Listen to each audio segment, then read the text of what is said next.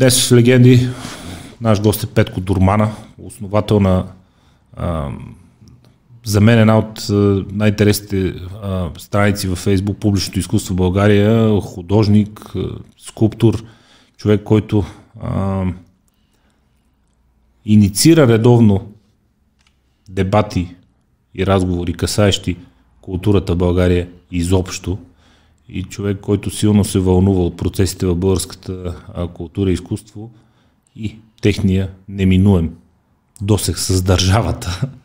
Не се ли измори Петко от тези непрестанни битки, които непрекъснато си отваряш, като че ли с огромно удоволствие?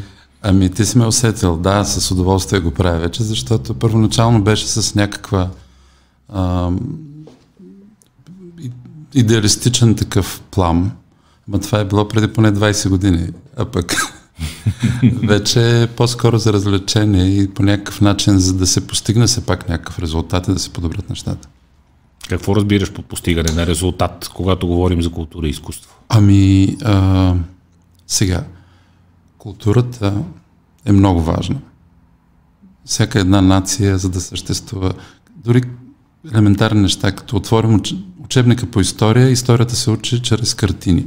Тя е основна, тя е фундамента. Да. А, не мога да кажа фундамента, защото може би е твърде така смело, но културата е това, което е останало от предишните цивилизации и така нататък. Най-вероятно културата ще бъде това, което ще остане от нас. А, отново се връщам към примера с учебника. Всяко едно дете научава историята чрез картини. А, затова и винаги имало художници, които са рисували войните, битките и така нататък, за да може да, да представят гледната точка на победителя или поне гледната точка така, когато едната страна иска да я представи. А, изкуството като такова, като високо изкуство е много отскоро. Значи, това, което ние сега имаме, се представяме като изкуство, което се прави заради естетиката, е, според мен, не знам, много нова концепция. А, любимия ми пример на мен е с асирийците. От тях са останали много реалистични релефи и достатъчно са минали през колко близо, поне над 2000 години, откакто се съществува тази цивилизация. А, но истината е, че тяхното изкуство, тези релефи, те са били чиста пропаганда. Те са били като плакати. А, защото такава им била концепцията. Те са били много агресивни и искали се да превземат без битка враговете си, за да не причиняват щети на бъдещето си притежание. И съвсем демонстративно са промотирали жестокостта, с която наказват този, който се съпротивлява, а не се предава. Да се знае. Да се знае какво го чака, нали, миролюбивите финикийци и другите подлъгани от тях да търгуват и да, да са добронамерени. Така че всъщност изкуството им е служило. То затова е реалистично да покаже достатъчно ясно как ще бъдат одрани живи, разчекнати между коне, набити на колове, изхвърлени, изгорени и така нататък, ако не се предадат. Трябва да бъде красноречиво. Красноречиво, да. И сега се приема за някакво високо изкуство, нали? Ние го разсъждаваме, гледаме го в музей. Но за тях е било средство за пропаганда. А, разбира се, това, което имаме сега като живопис в галериите, не е точно пропаганда, но последните примери може би са а, с а, съревнованието на Съветския съюз и Съединените щати по време на студената война, когато вече е доказано, тъй като КГБ не си изкарва файловете, но на ЦРУ на 50 години излизат файловете и се оказа, че абстрактният експресионизъм, т.е. баснословните суми на Ротко, а, които са сега 100 милиона на картина, Ротко е бил директно финансиран от ЦРУ. А, с каква цел? Ами той е, а, всъщност, Ротко е типичен художник е, от еврейски происход, роден в бившия Съветски съюз. Той заминава за... Не мога да се спомня сега кога точно имитира, е, емигрира семейството му, но въпросът е, че той е контрапункт на това, което по него време се е правило в Съветския съюз, т.е. така наречения социалистически реализъм, който по погрешка се приема за стил, а той си е абсолютно чиста 100% пропаганда. А на него са противопоставили абстрактен експресионизъм от ЦРУ, който пак носи елементи на пропаганда.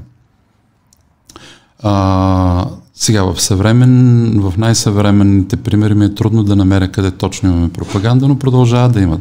Намесва се политиката, в изкуство и така нататък. О, филмовото изкуство, 99% от нещата, които се произвеждат в момента от съвременния Холивуд, и като документалистика, да. и като игрално кино, е такава брутална левичарска пропаганда, че просто на моменти ми е трудно ми е да ги гледам. Така че пропагандата си върви. А, да, а, и като каза, понеже аз през цялото време нали, си мислех за визуални изкуства, предимно те, които се излагат в галерии и музеи, спомням си, че при, кога са били изборите, когато Буш на Косъм, както сега стана с изборите, спечели. 2001. 2001, значи. Също Алгор Флорида, да. А, значи на следващите избори е било. А, на втор, втория му мандат. И вече всички леви бяха толкова бесни срещу нали, Буш. А, по време на изборите, може би всяка втора изложба в Нью Йорк, ако не две трети от изложбите бяха посветени на Буш, имаше откровенно пропагандни такива, буквално на ниво плакати, картини, имаше всякакви монументални скулптури, разпадащ се буш, нали, примерно скулптура изчислена да се разпадне до изборите или нещо такова беше. А, а, Аз имам тук ефтин подарък, нещо от сорта, ефтин като стил говоря, подарък нещо от сорта с Тръмп, нали, че да, и аз, панкари хулиган, да. Тръмп също е много голям обект, нали, имаше го нарисуван, една известна рисунка с малката му пишка, а, скулптура, която надуваем Тръмп, който го разнасяха. Какво ли не беше с Тръмп? Не, аз тогава си спомням за Буш, защото тогава да, да. за първи път се сблъсках с този феномен. Някакви картини имаше, която всяка беше завъртана на един оборот според лъжа. Колко лъжи е изрекал Буш и на последното беше едно такова... Тя добре се е въртяла. Да. Абсолютно, то не се разбираше. Цветно петна, в, петна в кръг. А. Сега, да, да, да, да, всякакви неща се правят, така че а, в съвременността имаме пропаганда, в бъдещето имаме а, прочитане на случилото се от днес чрез изкуството. Тоест, изкуството е супер важно от гледна точка на това какво оставяме след нас, как ще ни интерпретират нашия живот и, а, и разбира се, това, което напасва Друг пример, нали, като каза за групата за публично изкуство, тя е предимно насочена към изкуството, което се излага в публични пространства. Там дискутираме тези теми. Нали, паметници, а, различни такива абстрактни, включително този робот сега, който сложи общината срещу... На местото на онова нещо. На онова нещо, да, което пък беше уж къща. Това е уж, нали, уж, не знам какво е точно, Венко ще Някакво нещо. Да, най-добре като автор. А, ние, май групата я създадохме след като се появи този паметник за светещите очи, който беше много добър. А, понеже го познавам, Сашо, ние сме приятели. Самия паметник хубав. Паметникът е хубав, а той нарочно беше сложил светещи очи. Да, да, получи му се. Да, получи му се. стана паметник. Той го направи като съвсем съзнателна провокация, за да предизвика а, около него интерес и шум. Но най-забавното е, че то беше очевидно, че го прави нарочно, но ти като споменаваш за леви интелектуалци, те така клъвнаха. Те закамаха на, на гола кукичка, като абсолютно шарани, мятаха се, то бяха професори, всякакви писаха. Какво е искал да каже Протестираха, автора, да, какви си тия. То бяха какво ли не, какво ли не. И тогава си дал сметка, че наистина нивото ни на, на, на разбиране, т.е. културата на възприемане на на, на публичното изкуство, изкуство като цяло е много ниска. И хората не са виновни, а виновно е този, дето го споменах, социалистически реализъм, който наследихме, който с години продължаваха да убеждават участниците в тая завера, че това е изкуство. Нали? А то си е чиста далавера да получат студия, привилегии, нали, не знам дали си спомняш, но те живееха добре. Художниците, особено скулпторите. Ами, аз съм син на художник, баща ми а, той е учил пространствено оформление, после се е насочил към промишления дизайн, към дизайна въобще. По време на комунизма имаше един а, централен институт по промишлена естетика, той се да. занимаваше с дизайна на всичко. Да. беше в а, бараките срещу Пирогов. Да, да, да. И общо ето той занимаваше с дизайн. Но имам някаква представа, израснал съм на Емона, всичките ни съседи там бяха художници, общо ето в такива среди, аз дълги години ходех на рисуване а, при Вера Гачева, така че а, общо взето имам понятие. Ти как започна, между другото, защото ти си учил тук ами... в художествена академия точно по време на смяната на епохите. А не, след, след. Как момчето от Елена реши първо да се занимава с изкуство, че това е неговото нещо и после дойде в София, влезе в художествена академия, завърши и продължи напред. Ами, Кога започна приказка? То е забавно, защото първо аз съм завършил художествената гимназия дизайн. Тоест, наясно съм, дизайна беше доста неглижиран по време на комунизма. То си личеше по всичко. Аз, а, първо, първо да не забравя тази случка. В художествената гимназия в Казанлък имахме всеки, всяка седмица час по политическа пропаганда. И ни събираха в аулата. И се спомням а, как един а, много такъв разпален комунистически оратор взе да анализира дизайна, който беше стряскащо. И той започна да обяснява какви са тия, какъв е този дизайн, да се правят а, опаковки, какви са тия работи. Едни бисквити. На кой му е важно? Не можеш да ги увидиш с една амбалажна хартия, нали? Най-много да напишеш бисквити отгоре и те са бисквити. Стига толкова, те са бисквити. Да. да. И сега той не щеше да е гуру на левите еко а, environmental да. дизайнери. Тогава, нали, за нас беше абсолютно шокиращо, защото ние си губим време. Биоразградима опаковка максимално да. елементарно изпълнение. Работим някакви макети по нощите недоспали и изведнъж идва един, който те първо ще не бъде работодател нали, от комунистическата партия. От така, бе, какви сте дизайни? Опаковаш бисквитите, пишеш едни бисквити отгоре и точка. да. Аз доста случайно всъщност влязох в дизайн. И пак по тая причина, която споменах вече, Нали, винаги съм си рисувал като дете, но интересите ми не бяха само към рисуване и към други неща. Но баща ми толкова беше вече обсебен, че всъщност художниците живеят добре. И то основно заради него братовчет, който сега мисля, че да, продължава да е професор или се пенсионира. Той беше, правеше заставки, шапки в БНТ по това време. Те бяха статични, нали? то нямаше дори анимация но той му завиждаше много. Нали? Всеки път, като отиде да го потърси в телевизията и той вече е взимал аванси някъде да се бива по кръчмите. Живот си живее. Да, живот си живее. Та, примерно, не е минал половината месец и баща ми, охо, нали, беше много убеден, че това е... Твоето нещо. Да, че е хубаво да се възползвам от таланта си. Ти усети ли го отвътре? Че а, си добър в това? Ами, по принцип аз много навътре приех дизайна, като влязох в тази гимназия. А, от тогава си давах наистина сметка. Има един китайски такъв вид. Някакъв познат ми го разказваше, немец. А, за студент, който влиза първа година, влиза в художествената академия в Пекин, примерно. И а, още е такъв ентусиазиран и казва аз ще се занимавам с съвременно изкуство защото това е най-новото да си каже какво, нали, и така нататък. Изкарва една година, размисля и си казва, това е съвременно изкуство, аз няма да живея добре с него. Ами ние сме тук голяма държава, произвеждаме всякакви стоки, пък всъщност дизайна е винаги копиран, няма оригинален китайски дизайн. Ще вземе да стана дизайнер. И започва учи втора година в академията и му идва още повече акъла главата – Казвам, какъв дизайн, какво съвременно изкуство. Аз веднага започвам да правя традиционно китайско изкуство с четчица и туш. То се продава най-добре, което наистина е така.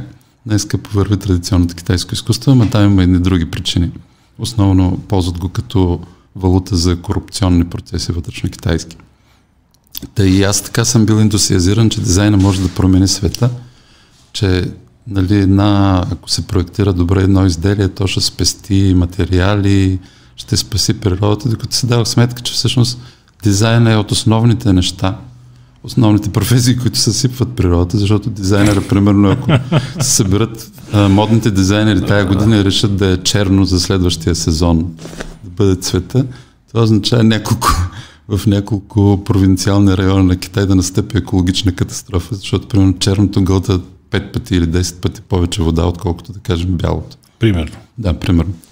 А те китайците не си поплюват много много. Да, случайно, но ми хареса. А, впоследствие малко избрах скулптурата не толкова опортунистично, въпреки че пак се сещам за тези истории, колко беше забавно. Когато реших, че ще кандидатствам скулптура, приятел на баща ми, баща ми беше технолог на едно АПК, а най-добрият ми приятел е технолог на Вимпром. И те се разменяха продукция нали, от двата. Обикновено той пристигаше с една Волга и му доставяше такива кашончета с по лежал или коняци и какви неща. Бартер за бартер, моркови и знам какво, какво друго е получавал. Баща ми всичко беше бартер при соца. И си спомням, че така се очуди. А, ма то сега е учебен ден, какво правиш тук? Всъщност, ти защо си вкъщи, що не си... И аз към не, не, аз сега се подготвям за художествената академия. Отделил съм си, бях се направил ателе на тавана. Бях го приел а, на сериозно да вляза в художествената академия. Академия така, какво ще кандидатстваш? Аз към, абе, скулптура реших. Дизайна, видях там условията, не ми харесаха. И той каза нещо, което съм го запомнил. Аха, ти ще караш бял Мерцедес в живота. не го е казал точно така, но беше бял Мерцедес. Да, си еми, те тогава реално твърди се, пак и скулпторите добре си живее. Много добре. Даже като влязох в скулптура, разпитвах кой е бил откъде е възникнало това с белия Мерцедес, се оказа един Мерцедес, който мисля, че Гондов си е купил първи и после си го прехвърлили доста скулптори един на друг. Вървял е в средите. Да, ми, кой, когато някой вземе по-голям колорар, го купува от този, който е заказал за пари и така са си го прехвърлили този бял Мерцедес. Явно е останало впечатление в хората, че много скулптори имат бели Мерцедеси. Тогава доста се е харчило за публично изкуство, всички тези паметници от онази епоха и хората действително си живеели добре. Въпросът е каква е а, остатъчната стойност, това, което е останало. Каква е неговата стойност от гледна точка на изкуството, може би. Не на политиката, защото там е ясно, че никога няма хората да са на едно мнение, но гледна точка на изкуството. Каква е стойността на нещата, които са създадени тогава, защото действително са харчени много пари, много хора си живели добре и е било пълно с паметните скулптури из цяла България, най-различни. Ами, и до днес. Много спорно. Много спорно от гледна точка на естетически качества и на а, строителни качества. Пример е този, памет, този 1300, който нали, оставяме на страна въздействието ми, той е тръгнал да пада веднага след поставянето. Седмогълния пето... Да. да. И сега, аз искам да се върна малко по-назад, защото е интересна обсесията, обсесията ни като българи от паметниците. И е интересно, защото всъщност ние се включваме в строителството, създаването на паметници много късно. А, по простата причина, че първо източното православие отрича триизмерния образ. Дори а, иконостаси, ултари, те се водят за двоизмерни, нищо, че че да, да, но ултарите има някакъв релеф, да, и на това. От, но, от дърворазбата има някакъв релеф. Да, но се води за двоизмерно. Нали, канона е много строг, както в иконите и така нататък. А, втората причина, разбира се, е 5 века турско робство или присъствие или каквото и да е, защото просто ислямското изкуство не толерира образа. И нищо, че има скулптура, те нямат проблем с обема, обаче имат проблем с образа. И като се насложат двете неща, източно православие от една страна и ислямско изкуство, всъщност ние нямаме никакви традиции в а, триизмерното, триизмерната скулптура. Ами, може и да греша, но най-вероятно преди освобождението най-известната скулптура някъде из България е била маймунката на къщата на Колю Фичето, в Търно, която всъщност не е маймунка, ами е портрет на собственика на къщата. така че реализма там е бил много, на много ниско ниво и, и, и приликата. А след освобождението, разбира се, те започва веднага а, руската армия си оставя доста паметници военни, но те не са фигуративни, ами те са си типични Почи, военни паметници. Да, и такива като този на, всъщност, парка на свободата в Пловдив, където е Льоша, не е парка на, на свободата заради Льоша, ами заради паметника, руския военен паметник, свързан с освобождението. Те дори а, а, са оставили, нали, по това време не е било съвсем освободен Пловдив, но са си оставили паметник там. А, следващата... Преди Съединението. Да, преди Съединението. Следващата вълна настъпва, когато искаме и ние, като в Европа, да имаме фигуративни паметници. Сега, може и да греша, но мисля, че първият паметник е на Ботев в а, Враца. Той, разбира се, не е направен от български. То, тогава не е имало достатъчно добри български скулптори да правят паметници. Ще излъжа кой е автора, австрийски, ако не мисля. Но той е толкова зле направен, че самите във Враца, жителите на Враца са си го прибрали по някое време. Те, те не го обичат и той е много симпатичен паметник, според мен. Просто е доста комичен. Това е с асистенция на български художник. А, за да си представиш, сещаш се сигурно паметника на Левски в а, Карлово, който също е доста комичен. Прилича на едно момченце с куче, а то трябва да е Левски с лъв. А, и тогава, до края, до края, разбира се, когато се създава паметника на цар освободител, това вече налага съвсем друг стандарт. Той е изпълнен доста добре и като технология, и като въздействие си продължава. Той си е класически паметник, един от наистина най-хубавите паметници в България. А, започва да, разбира се, дига се качеството на, на нивото. И първия бум на паметници в България всъщност настъпва след а, двете национални катастрофи. А, това е един от добрите примери как българското, българското общество, българския народ е започнал да лекува травмата си чрез така наречените войнишки паметници. Те са си били по конвейер правени, като качество нямат нали, кой знае какви стойности, но са изключително важни и аз за това съм един от хората, които много държат те да се възстановят, да се пазят и така нататък, защото те са изиграли ролята а, да сплотят обратно нацията, да, да, нали, те са показали признателност към жертвата, която е била а, поднесена с всички тези войници, които загиват през войните, така че имало е бум, но тези паметници са много важни. А, между двете войни планирани са големи паметници, но никога не стигаме, например, както паметника на незнайния войн, никога не е завършен, където е трябвало да бъде а, срещу Света София разположен. Мисля, че остава само лъва на едно място и така нататък. И разбира се, идваме до там, където беше въпросът ти, когато идва истинската вълна ни е заляла с паметници, с идването на съветската армия, която, между другото, сега е позабравено, но тя в движение е правила инсталации пропагандни. Такива е имало и срещу царския дворец в София, такива е имало и в, в Берлин. Включително с обекти, не само нали, скулптурни обекти, ами знамена, сложени цветя, живи и така нататък. Те са били като един вид между инсталация, хепанинг и така нататък, с които те са маркирали за кратко, но колкото се може. Да, това е паметника, за който, който коментирах. Може го дигнеш на голямо. Значи този паметник пише, че е намерен в някаква квартална градинка във Враца. Целият бил нашарен. Да, защото... Може го дигнеш на голямо. Можеш? Да. Сега си го оценяват, защото той е първи. Е, върни го от начало да го видим. То, да. Върни го от начало самия репортаж. То става въпрос за някакъв а, човек, който го е открил в квартална градинка, ошарен целия с, с превове. Ето, примерно. А той е свален и прибран, да. Той е бил свален, да. Бил е прибран едно време и после някой го е намерил в градинката. Откъде е дошъл там? А, да, а, за, настъпва нечовешко. Нали, Вълната на комунистическите Вълната монументи. на комунистическите монументи. Признателни към братския съветски народ, че ни е освободил без да ни е освободил. Сега там, да, без да влизаме даже в тази част, има един любопитен детайл.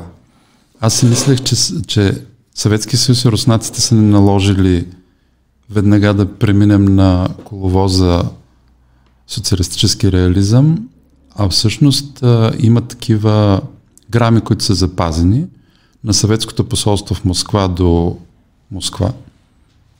Скоро е публикация в Русия от края на 90-те, мисля, че началото 2000 някоя година.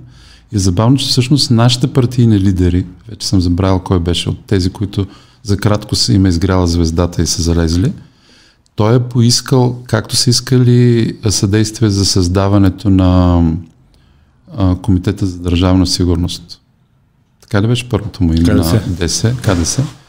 Така и са поискали всъщност консултанти за създаването на пропагандни паметници, как да се мине изкуството на, пропагандна, на, на пропагандни релси. И тук има такива комични неща. А, да кажем, първото нещо, което то продължава да е нали, много дискутирано в България, този паметник на съветската армия, който би трябвало да е на червената армия, то няма никаква логика да е на съветската армия. А, понеже скулпторите българските толкова са били несигурни, а явно и партийните лидери, с, те не са срещали такъв голям размер да направят толкова големи паметници в България, не са били сигурни в себе си и те са направили мокъп, те са направили макет едно към едно от гипси дърво. Всъщност паметника на съветската армия е, имало, е бил преди това макет. На цялото това нещо. На цялото, за да видят как ще изглежда, да не вземат да объркат нещо. Да дойдат братушките да, да си го одобрят, да не ли се разсърдат. Да не се изложат, да. пред, пред, на цялото това нещо е имало макет едно към едно. Да. Защо сега е, звучи че... смешно, защото не са били сигурни как ще изглежда. Искат да го видят, нали? А пък а, избичването по това време на, на работната ръка не е било проблем. По-важно е било да не направим лошо впечатление на съветските другари. А, тогава започват тези паметници, които а, първоначално те просто заливат България. Аз не знам, никъде няма бройката конкретната. Към момента най-вероятно са... Косницата на Черни връх, тя е от този период? Ами тя е от този период, защото тя е доста фейк. Значи, тя, за нея са пренесени кости, за да може да бъде наречена косница. Те не са, а, това не е било... В То няма битка за София тук. Да, не само това в България не е имало битка, мисля, че от болница една са ги донесли. Имало е сражения някъде по, на, на запад от, от Майко, Виден. А, и за да може все пак да оправдаят... И за да е косница. Да. За да е косница, те са пренесли, загинали примерно в източна Сърбия по време на битките на съветската армия, което е забавно. Битки на съветската забавно? армия. Представяш си, каква не сме участвали всички. И, и тези битки, ако не се лъжа, даже не са били с немците, а са били с а, сръбските националисти. Имало такива сражения. Тая косница, да, да ти кажа нещо да се посмееш.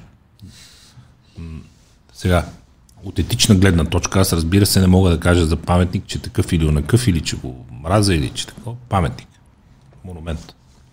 Но аз учих стъкленото. Отсреща. И някой ни видял, че си играеме там на криеница. А ние се катерехме по фигурите там за да. шмайзерите.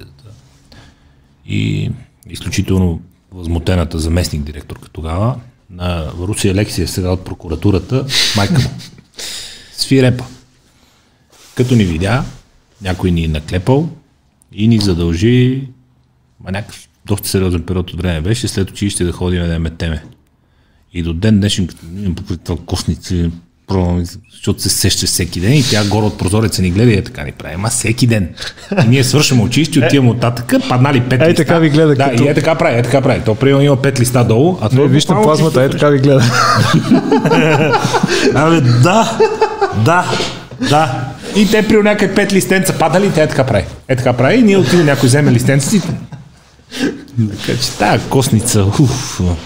И вълната от съветско. Да, да, ами тези паметници, някои от тях, които нали, са ги слагали, после махали, зависимост от това, примерно, ако Коларов е бил първо герой, после става низвергнат, вече не ги помня. Демонтаж. Дали, демонтаж. Да. Трайчо Костов, той е он. Трайчо Костов, паметник, си. после демонтаж.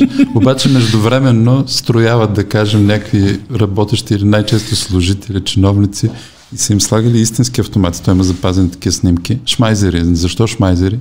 С шмайзери седят и дават караул, ма те облечени, примерно с някакви официални дрехи, костюми. и дават наряд. Нас като деца си спомням, че не слагаха пред паметници също. А, на... Те са те слагали със сигурност и мен. На 2 юни аз съм израснал тук до, до НДК, първия бог Иван Вазов и имаше плоча памет надолу на Христо Ботев и а, героите и на 2 юни с връзчиците. Да. Но нас, да, не слагаха пред... Пионер, че не бях, защото ми намалиха поведението и ми взеха червената връзка, но чавдар, че съм бил и си, си изпъвахме там. Да, но, но те ни слагаха пред истинските реални герои нали, от освободителното движение. Докато нямаше вече тази пародия, нали, да ги слагат пред някой лидер, който след няколко години го махат. Аз за 2 юни не съжалявам, нали, смисъл. Не. Вият сирените, тържествено, там...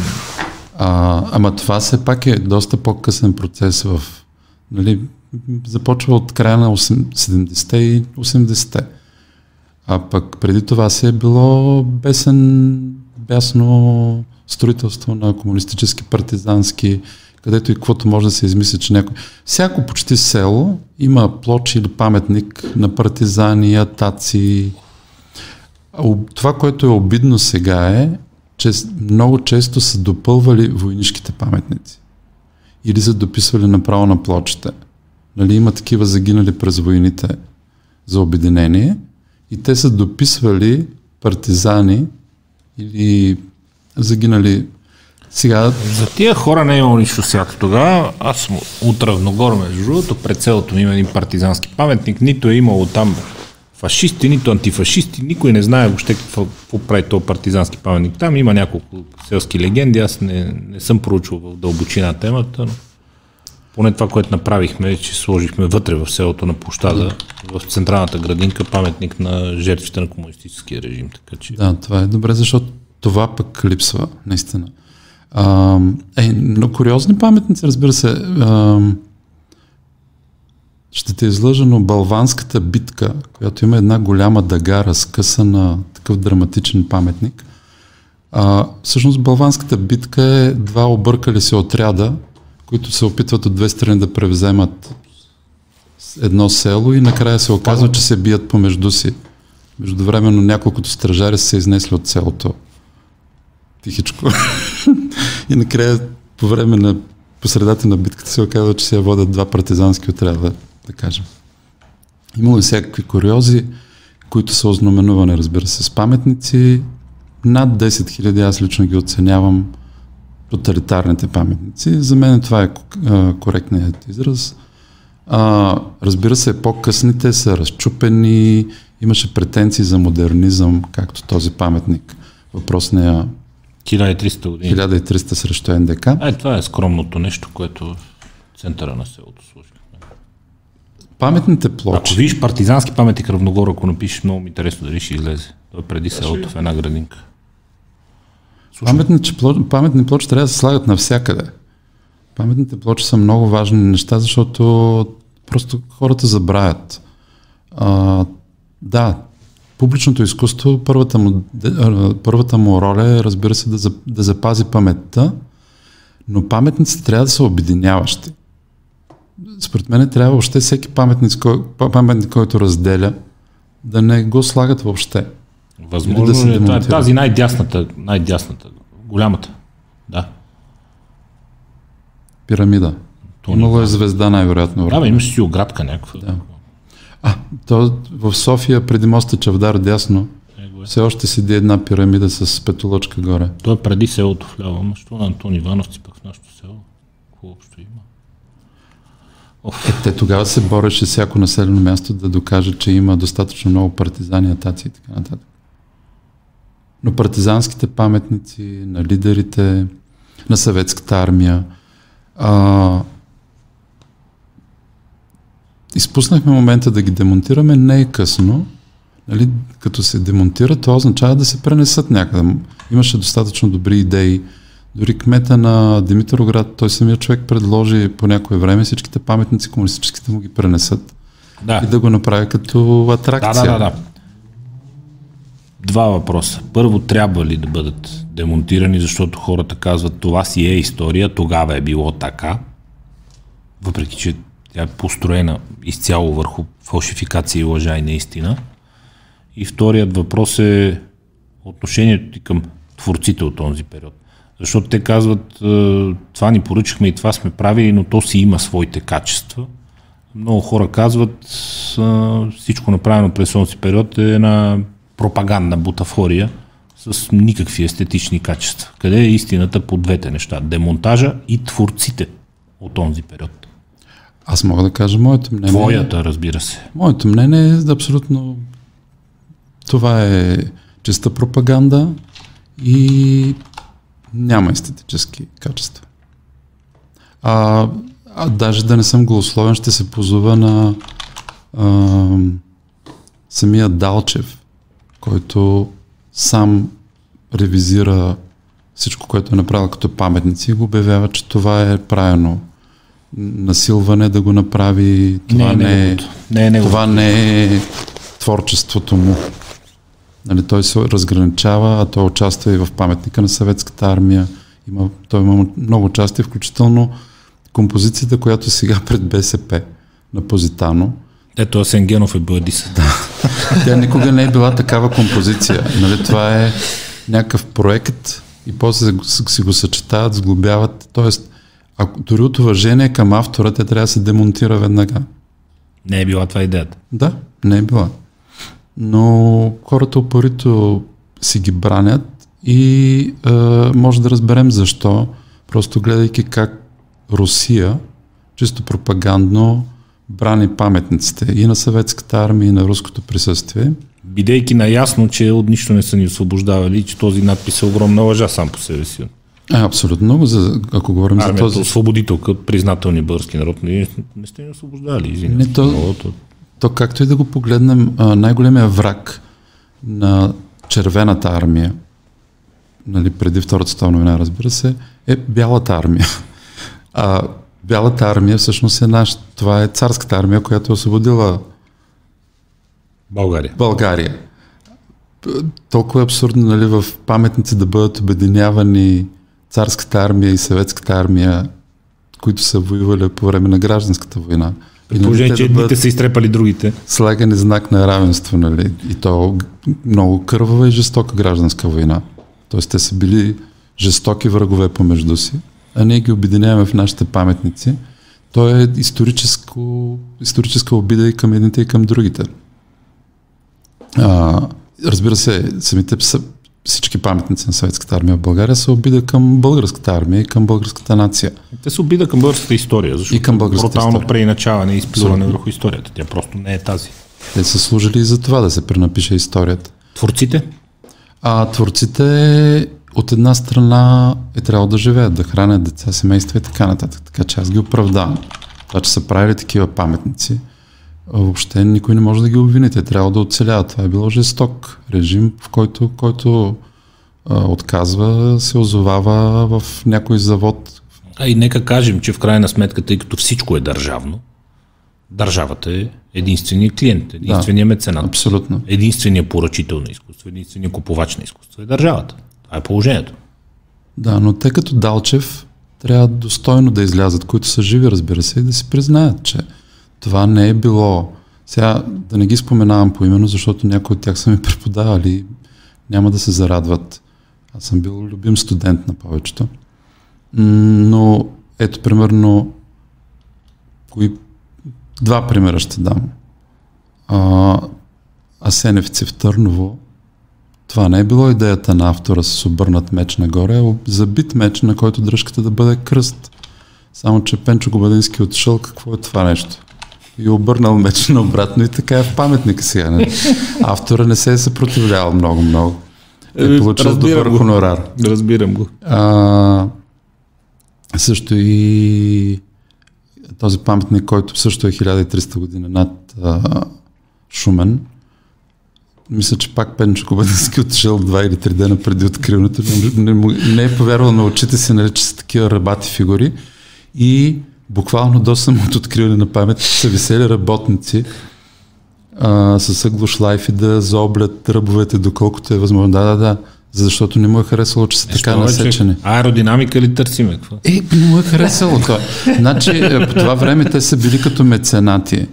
Ето, това са меценати. Да, да, дадат не като. Е, Примерно Тодор Живков си има един скулптор любим, Пенчо Бадински си има друг, Людмила Живкова трети и те са ги съравновавали.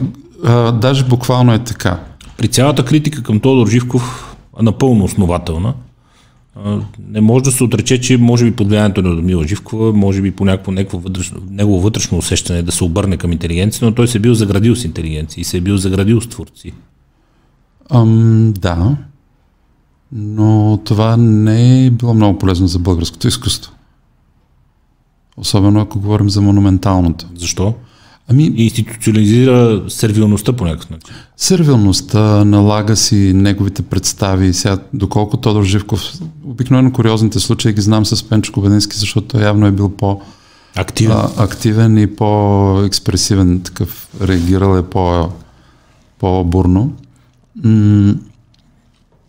Въобще, сега като се върна, като се сетих за, за Враца, ами кръста на околчица, не знам дали знаеш, обаче той веднага след, след девети е бил, върху него е била сложена звезда. Отгоре не е било кръстът, а е било звезда. Те са добавили звезда върху самия... Това как да го наречем? Мародерство ли? Как? А, Не знам каква е точната дума. ами той е типично... Вандализъм. Не, това в историята е много типично. Победителите винаги да си модифицират паметниците Историята. на победените. реално. Да, т.е. те пренаписват историята, си чрез паметници. Да, точно така. историята. Ам, Андрей Врабчев, който сега има изложба, си имаше преди да затворят галериите, той точно а, това беше направил в типично римски стил. Бошки наистина. Гледай. А, те взимаха... Добре, това как да го наречем? Това е чист вандализъм. Няма какво друго да се нарече. Това е да, Изключително престъпно... отвратителни хора трябва да им е дошло на къла да го направят това. Нещо, което е изграждано от е, хора с не такива добри, не толкова съвременни технологии, които са имали за да добавят звезда, което е направено с е, както е строен паметника на Шипка, този на Околчица. Нали, Това са трудно вдигнати паметници. Е, Това е било модерно за времето си. Това е много хубав паметник всъщност на Околчица. А, и да се издевателства така върху него си е престъпление, да. Престъпление с историята, престъпление. Престъп... Това е престъпление срещу нацията.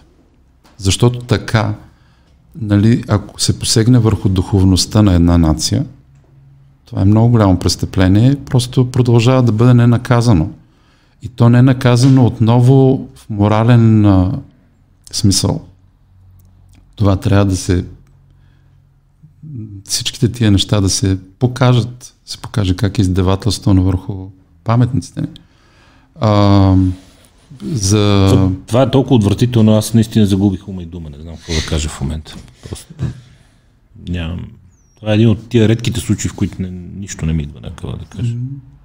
Точно това, когато победителя а, смяна на имена, на, ти знаеш, че всъщност а, Шипка, където е, си го казваме Шипка, но Свети Никола е истинското име на върха.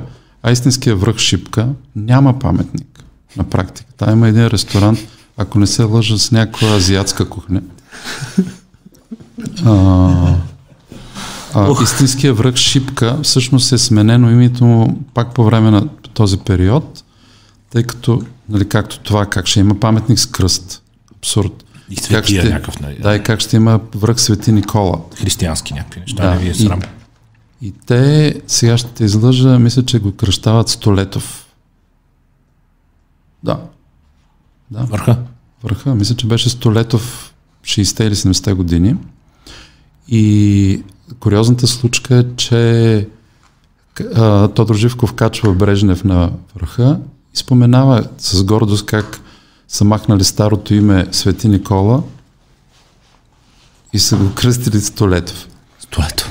И той, той направо се ядосал, реагирал веднага, защото пък нали, от руската гледна точка това е генерал на царската армия и всъщност е реагирал толкова бурно. Белоармеец. Да, че те от страх, въпреки че са сменили името, решават да не го сменят. Обаче се чудят какво да правят и решават тогава да го кръстят Чипка. И, а истинския какво го прави? Ами той шипка продължава две. да си е Шипка. И в момента... Има две шипки. Да, понеже не е върнато официално още Свети Никола, доколкото съм запознат. Продължава да се води Шипка и на практика има два върха Шипка. И ние толкова сме вече объркани от такива неща, че хората, отивайки на, на Шипка, на паметника, както го наричаме връх Шипка, Свети Никола, а, те не знаят, че има Шипка, където наистина са, са били на най-тежките сражения и който е в подножието и обикновено там отиват да ядат кебабчета. нали, бошки, бошки. Просто трябва малко да си изчистим историята и то, точно с, нали, до някъде с паметниците. Това е хубаво. А, сега възстан... а това не е малко. Е. Това са чудовищни неща. В смисъл, те са толкова знакови и толкова рязко преобръщат представите и толкова грозно преиначават и изтриват всичко. Абсолютно. А, аз даже ще си позволя да стигна по-далеч с примерите. За мен най-конштунственото, което в настоящем стои то в центъра на София, това е в криптата да се държат икони. А, синода дълги години се бори те дори не искаха иконите да се върнат обратно там, откъдето са събирани, защото спрямо църквата да се изнесе икона от църква, по каквато и да е причина, дали е патриотична или тогава са искали да покажат България пред света, когато са го измислили, за тях това е все пак а, светотатство, нали? То нарушава правилата, с които се работи църквата. Доколкото съм запознат, Синода дори не искаше да се върнат обратно, защото тогава пък се окаже, че много от иконите, които се намират в криптата, трябва да се върнат в съседни държави, ще възникне неприятен скандал. Дипломатически проблем. Дипломатически проблем. Доколкото знам, Гърция си иска също голямо количество икони. А, та, те искаха само да се махнат от криптата и сега ще го обясня съвсем, то толкова е логично и просто. Значи, в криптата на един храм се поставят костите на тези, които са умряли за вярата, върху която е изграден храма. А в криптата на Александър Невски са сложени крадени икони. Тоест, то е не само, че не е спазен oh. това, което, това, което, върху което трябва да стъпва вярата, а и това е националният храм, патриаршеският. Тоест, оттам тръгва, ако, ако подходим чисто, нали, абстрактно, погледнем на вярата като нещо, което едни имат, други не имат. Нали? Не всеки е религиозен, дълбоко религиозен в България. Но, но той е толкова кощунствен спрямо този, който е дълбоко религиозен. Да, се, да превърнеш криптата в музей с икони, които самата църква иска да излязат поне от там. Защото това е против правилата, по които работи тази църква. Отделно, че нали, помещението не е подходящо въобще. Аз съм чукал, чувал сутрин как като се пусне парното, започва да се пукат едни икони дървени на по няколко стотин години. Ще не са стинали през нощта, пак започва да се затоплят. Да. То не е мислено. То затова и в момента храма те, трябва да го реставрират, тъй като толкова е изолирано помещението, че влагата в старите сгради тя тръгва по зида. Да, и тя руши стенописите в самата не се църква. въздуха и да. Да. Така, имаме страшно много неща, които са, трябва да се поправят, защото а, те звучат не толкова важни от гледна точка, от практическа гледна точка, но от духовна те са много важни. Много голям хората... процент от нещата, за които говориш, това не е изкуство, това е вандализъм. Да, да. А унищожаване Даже на друг не... паметник, за да направиш нещо с символите на партията. Да, или примерно да се назначиш дъщерята музей в директор на един музей и да лобираш нали, 30 годишен договор, с който се връща Александър Невски на Синода, обаче не и криптата, което е абсурдно. Ам, Ох, много са нещата и това, затова направихме тази група. Нали? Вътре повечето време шеги, закачки, различни куриозни паметници. Връщам се сега към един човек, който е много куриозен. Нали? Това е толкова абсурдно в момента, че няма на къде. Но добре е, че хората не се вълнуват много от тия теми в момента. Има по-важни неща и ще мине леко така, между другото. Не е добре, но... Не е добре, но все пак децата се забавляват. Добре е, че има хора като теб, които ги карат да се вълнуват такива като мен. Защото а, аз някъде трябва да я видя тази информация и то поднесена и изкоментирана. Да, да, това е основната роля. Групата е сериозна. Ние често дискутираме. Сега, примерно, почти веднъж седмично, ако не два пъти седмично, тече доста задълбочен дебат. Този, който започна вчера от мой пост с банята в Овче купел, например, в момента е бурна, бурен дебат. Аз просто похвалих, споделих пост на кмета на район Овча купел, че сградата най-после са получили Да, всички да, разрешения. видях вчера Да, неговия, малко по-късно видях и твоя. Да. И отдолу хората са побеснели, нали, коментарите, нали, щом е бане, трябва пак да бъде бане, нали, и така нататък. Сега всеки си има аргументи. Въпросът е, че почти няма къде да се дискутират другаде, освен в тази фейсбук група. Това, то това е тъжното. В момента няма издания за художествена критика в България. Има едно на Българската академия на науките, което мисля, че е тримесечник и за шепа посветени достигат бройките. Като цяло медиите а, не инвестират много в познанията на журналистите, които се занимават с култура. А, самите национални медии също, нали, националната телевизия, националното радио също не се вършат достатъчно добре работата, има много критики. Не, не, те поне се опитват, не може да им го отречем. Те се опитват, защото най-малкото това им е заложено. Не? Това е част от ролята на националните медии. Но трябва малко по-сериозно да се започне. Нали? Не може да има култура БГ, където си едни и същи хора се събират през сутрин да си говорят, нали, да се срещат. За медии. И каквото и да е, за политика. да. Нали, най- най-забавното е, че повечето пък културни медии и културни предания се занимават с политика. Това също не мога да разбера. Влиза ли в сблъсък? Според мен отговор е да, въпрос е за мащабите и за детайлите на темата, с която ти си в пъти по-запознат от мен, но конфликтът между прогреса и публичното изкуство, защото прогреса предполага непрестанна промяна и развитие Да. на средата, в която живеем. И тази промяна в един момент неминуемо се сблъсква с градите паметници на културата, с монументи, с стари неща, с а, обществени а, публични а, площи, които трябва да бъдат променени. Нещо трябва да изчезне, за да се появи на негово място нещо друго, защото а, ние не можем да говорим против прогреса. Прогреса той би означавал София да е една купчина а, колиби около сегашния граф Игнатиев. Нали? Благодарение на прогреса в момента сме тук и аз нямам нищо против него, но в същото време съм човек, който цени изкуството и знам колко е важна памета и традицията за това една държава да има фундамент, да има основа. Къде е границата между прогреса и съхраняването на публичното изкуство и на важните неща, които в крайна сметка са нашата памет и история? Ами то точно това е тънки момент и не може да има еднозначно, нали, подхода не може да бъде еднакъв. Според мен всеки случай трябва да се разглежда по-отделно.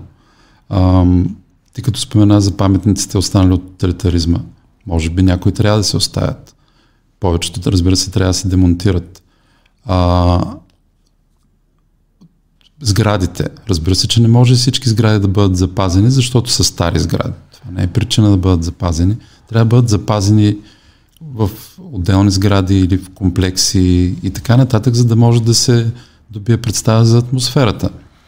М- трябва да има много, разбира се, трябва много да се ам, използват и технологии, и съвременния визуален език. Тоест, нали, като се прави паметник, не, може, не, не означава, че той задължително трябва да бъде паметник като, края като от края на 19 век. Нали, той трябва да се мисли като паметник от началото на 21 век, разбира се, и той може да бъде изпълнен с естетиката и с технологията на 21 век. Даже моето мнение, е, че задължително трябва да е така. А, но пък съответно а, една, другата крайност, защото нещо е технологично, като отново се връщам на този един човек, само защото е технологично, нали, а пък то е нелепо и грозно и абсурдно, не трябва да се прави. Има си... Сега, в изкуството... Някой скоро беше написал, ти ако пуснат мачовете от диемите без пари на тия екрани, там ще цяла София ще го хареса. Да, абсолютно. абсолютно той. Или като информационно табло сега, нали, много неща, хората искат да получават Кога информация. тръгва рейса? Ми то сега нищо не работи, има поне пишат кога тръгват рейсовете там. И ми нещо такова, да. Шегуваме се, някой сигурно има добри намерения. Там, да, разбира се, и, и точно за това трябва да има ясна, трябва да има първо консенсус и трябва да има хора, които да могат да, да излядат и да защитят идеята, защото да, понякога обществото е инертно и отказва да спреме нова, смела и авангардна идея. А, и трябва да има, разбира се, някой, който да застане. И задължително това трябва да направи политикът, който е застанал за съответния проект. Сега с България не искам да давам примери, но какво се сещам за Лондон? Борис Джонсън беше кмет за Олимпийските игри. А, те решиха да ознаменуват излизането на Великобритания от рецесия, пък, от рецесията пък те влязоха в по-голяма рецесия след това. Но се чудеше как, какво да остави в историята и хвана Аниш Капур. Всъщност не. Хвана Митал да спонсорира тази кула, която е точно пред Олимпийския стадион. Ма не нашия Митал, другия. Другия да, Митал? Те са да, два той брата. е другия брат, който е там. Да. Те бяха и в конфликт после. Ами Митал плати над 100 милиона паунда. Митал, другия е Лакшми Митал, който е там по-богатия. Да. По-богатия явно. Плати над 100 милиона за тази кула, която лондончаните си наричат прокосмокачка. Веско може да я види да. много ми стана И тя, тази кула трябваше съответно да я направи като ще плаща индиец, нали ще скулптура ще е индиец. Аниш Капур, който е по принцип много добър, много добър скулптор. Аз много го харесвам. Той си е просто един от водещите съвременни скулптори и автори. Но тази, тази кула не му се получи. Той се опита да се оправдае, че по някакъв начин е бил вдъхновен от кулата на Татлин за третия интернационал, която никога не е построена. Измисляха там някакви неща, но, но техните обяснения не бяха убедителни. И лондончани бяха много гневни въобще на проекта. А, имаше и такива нали, коментари, които бяха за обратния колонализъм, че индийците се опитват обратно да си превземат метрополията и да си сложат, да и да си отбележат и паметниците, нали, защото ако са, ако са някакви исторически, няма да могат да им позволят, но такива, които са абстрактни, като тая кула. И вече всичките аргументи вадиха, включително пък противниците изнамериха нещо, което на мен, на мен много ми беше харесало като аргумент. Оказа се, че кулата ще хвърля телевизионна сянка на няколко десетки или стотици семейства. А там нали всички са задължени да си плащат а, за телевизия, не като тук. Да. Имат нещо като данък телевизия. Имат. И от една страна ти си плащаш, длъжен си да платиш данък телевизия, пък, пък те слагат бруксмокачката и те ти прави с радиосянка, нали? сигнала. И те спира сигнала и те заведоха групово дело, което беше супер забавно, защото беше аргументирано. Нали? В Англия може да се спечели такова групово дело, като нищо чака да ги усъдят.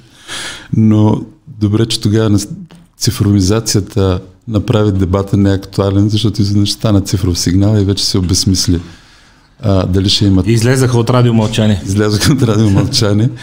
Но покрай всички тия неща Борис Джонсън вече много се издразни, излезе и заяви, това си го спомням, защото аз искрено се забавлях, че абе вие не харесвахте и Лондон Ай и всичките го се бяхте против него, пък сега се превърна от символите на, от един от символите на Лондон. Това е символ, не знам дали е за харесване, защото в крайна Така, и той каза и сега това няма го харесвате. Ей, краставицата в ситито не харесва. Да, не го, всичко каза, не го харесвахте и това сега го плюете. Традиционалисти утре, хора. утре ще се радвате и ще се гордеете с него. Обаче, това е интересно, че с тази кула не се получи.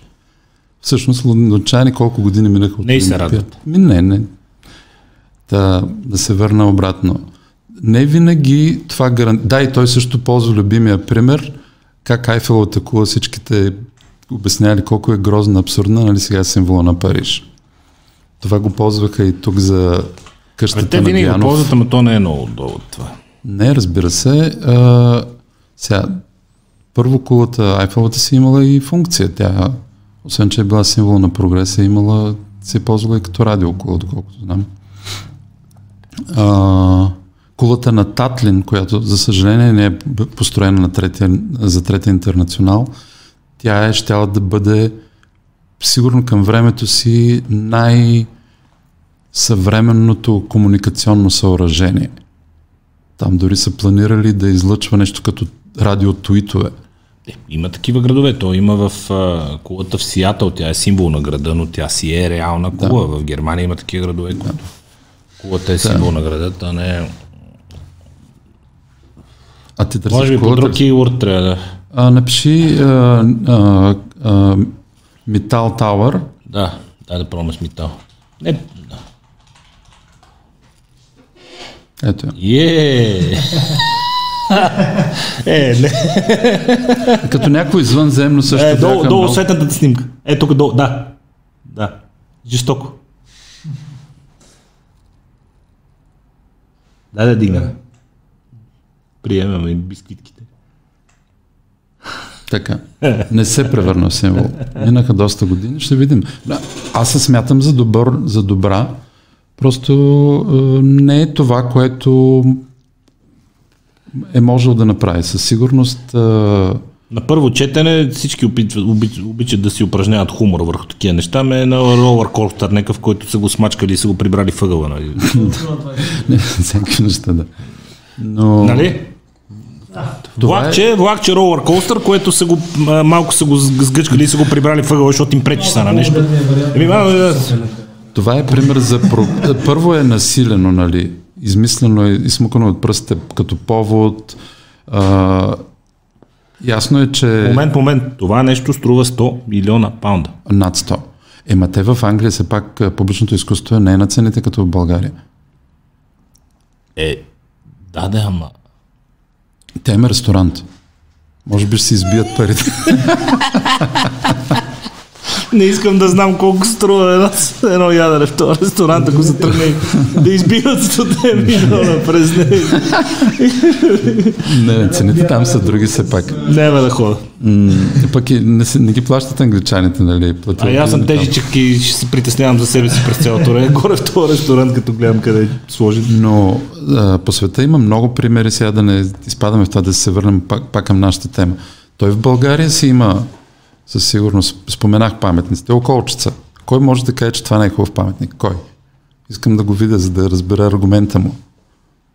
Той е бил модерен за времето си, бетонен кръст, нали, по времето, когато се прави предимно, все още предимно фигу, фигуративни паметници. Това е един много изчистен, много модерен паметник, който и сега изглежда като модерен паметник и след 100 години съм сигурен, Да. че пак ще изглежда добре. Тоест, и ние ги имаме примерите, и ние имаме традицията, просто трябва да наблегнем на нея и на положителните примери, може би. А, и съответно, най-после да започне една чистка. Аз съм вече категорично за нея, защото а, не е възможно хората да продължават, българите да, се раз, да бъдат разделени заради паметници. Къде, си, къде е твоята червена линия по отношение на паметниците от социалистическата епоха? Според мен всеки, който не е българин, всеки паметник, който не е на българин, би трябвало да изчезне, защото тези на българите сега бил е първи държавен партиен ръководител, бил е, той е българин, той е бил тогава. Дали Георги Димитров, дали Вълко Червенков, дали Тодор Живков. Бил е кмет. Бил е партизанин. Той искрено е вярвал, че се бие за нещо по-добро. Нали, те много, много малък процент от партизаните са истински, но българин. Дигнат. Мой паметник. Да, особено млади хора, които... Моята червена линия минава там. От там нататък нито са ни освобождавали. Да. Тоест по линия на патриотизма. Нищо. Ами, за мен е там, защото паметник на българин не ми... Ами това е въпрос на дебат, защото това може да бъде една отправна точка или точно дето каза червена линия, а другата може да бъде за ам, доколко те наистина от- отразяват реални събития. Ако наистина... Аз затова оставах само при личностите. Защото Аха. събитията са нереални от този период целите. Личностите, хората, човека, дигнали са му хората памет. Да. Според мен трябва да се търси консенсус. Възможен ли е при положение, че огромна част от населението все още е силно индоктринирана под влиянието на тогавашната Ами пропаганда? за мен не е. Хората 45 години им е набивано в главите, че тези хора са ни освободили, че За мен, армия, че... за мен не е възможен, просто трябва да се дебатира и трябва да се извадят нали, темата. Не трябва. Сега има две неща, които се случват и които а, заглушават дебата. Едното е политическия, политическия натиск, нали, който примерно предимно се идва от БСП. Всеки паметник, свързан с тяхната легитимност, те се борят за оцеляването му. Която тя отричат, защото се прекръстиха. те се прекръстиха, да.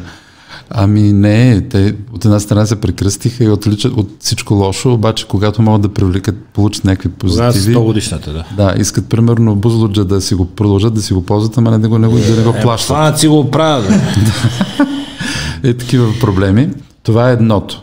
И те, разбира се, имат вече, тъй като пропагандата по време на комунизма, тя си е била държавна пропаганда, тя е отработена в главите на повечето българи, поне по-възрастните, тя е набита. И те използват тънките струни, които са заложени в, нали, в психологията на хората и продължават, удрят. Нали, дали ще са жертви, дали то, те са не еди какво си, еди какво си. Това е натиск, който до голяма степен а, заглушава дебата. Другия, който за съжаление го правят колегите ми, това е с този аргумент, който и ти го спомена, че това все пак е някакво изкуство. И дайте сега да оставим, защото то, нека да махнем политическото му значение, но то е изкуство. Ами то като махнем политическото значение, трябва да го махнем и него. То трябва да остане точно защото... Ако... Губи смисъл да е там, ако го няма Да, ако иска да разкаже, че нещо се е случило, да остане. Но ако то е създадено по политически причини, пък сега твърдим, че има някаква естетика и заради това трябва да остане, аз не го разбирам. И този също голяма вина има, разбира се, Съюза на българските художници. Нека го обясним с две изречения. Ако 44-45 година не ни освобождавала никаква съветска армия с шмайзери, няма причина един паметник, колкото и да е красив и издържан от естетическа гледна точка, на съветски войник с шмайзер, който ни освобождава, да е Абсолютно. Там. Той да. може да е в музей заради своите естетични качества. Или в парк специализиран. Или заради работа на автора, или да. заради това, че има стойност като произведение на изкуството. Но чисто историческа гледна точка, той няма място в центъра Абсолютно. на големия град, защото Абсолютно. заличава нашата история и тежко се гаври с нея преиначава. Трябва да бъде демонтиран и преместен. Това е абсолютно категорично. Освен, пак казвам, ако има дебат, че нещо някой обществото се е съгласило, че този паметник му е важен за, за колективната история или за прочета на историята. Може да има такива, аз не мога да се представя, но със сигурност някой ще извади някаква теза и Ох. тя ще бъде защитима. Дебата. Дебата. Дебат. Трябва да има дебат. Последните години дебатите относно предстоящи, изграждащи се а, произведения на публичното изкуство са ужасяващи в смисъла на озлоблението, с което хората спорят един с друг. Те са полезни, защото човек научава адски много неща, но ще ужасяващи.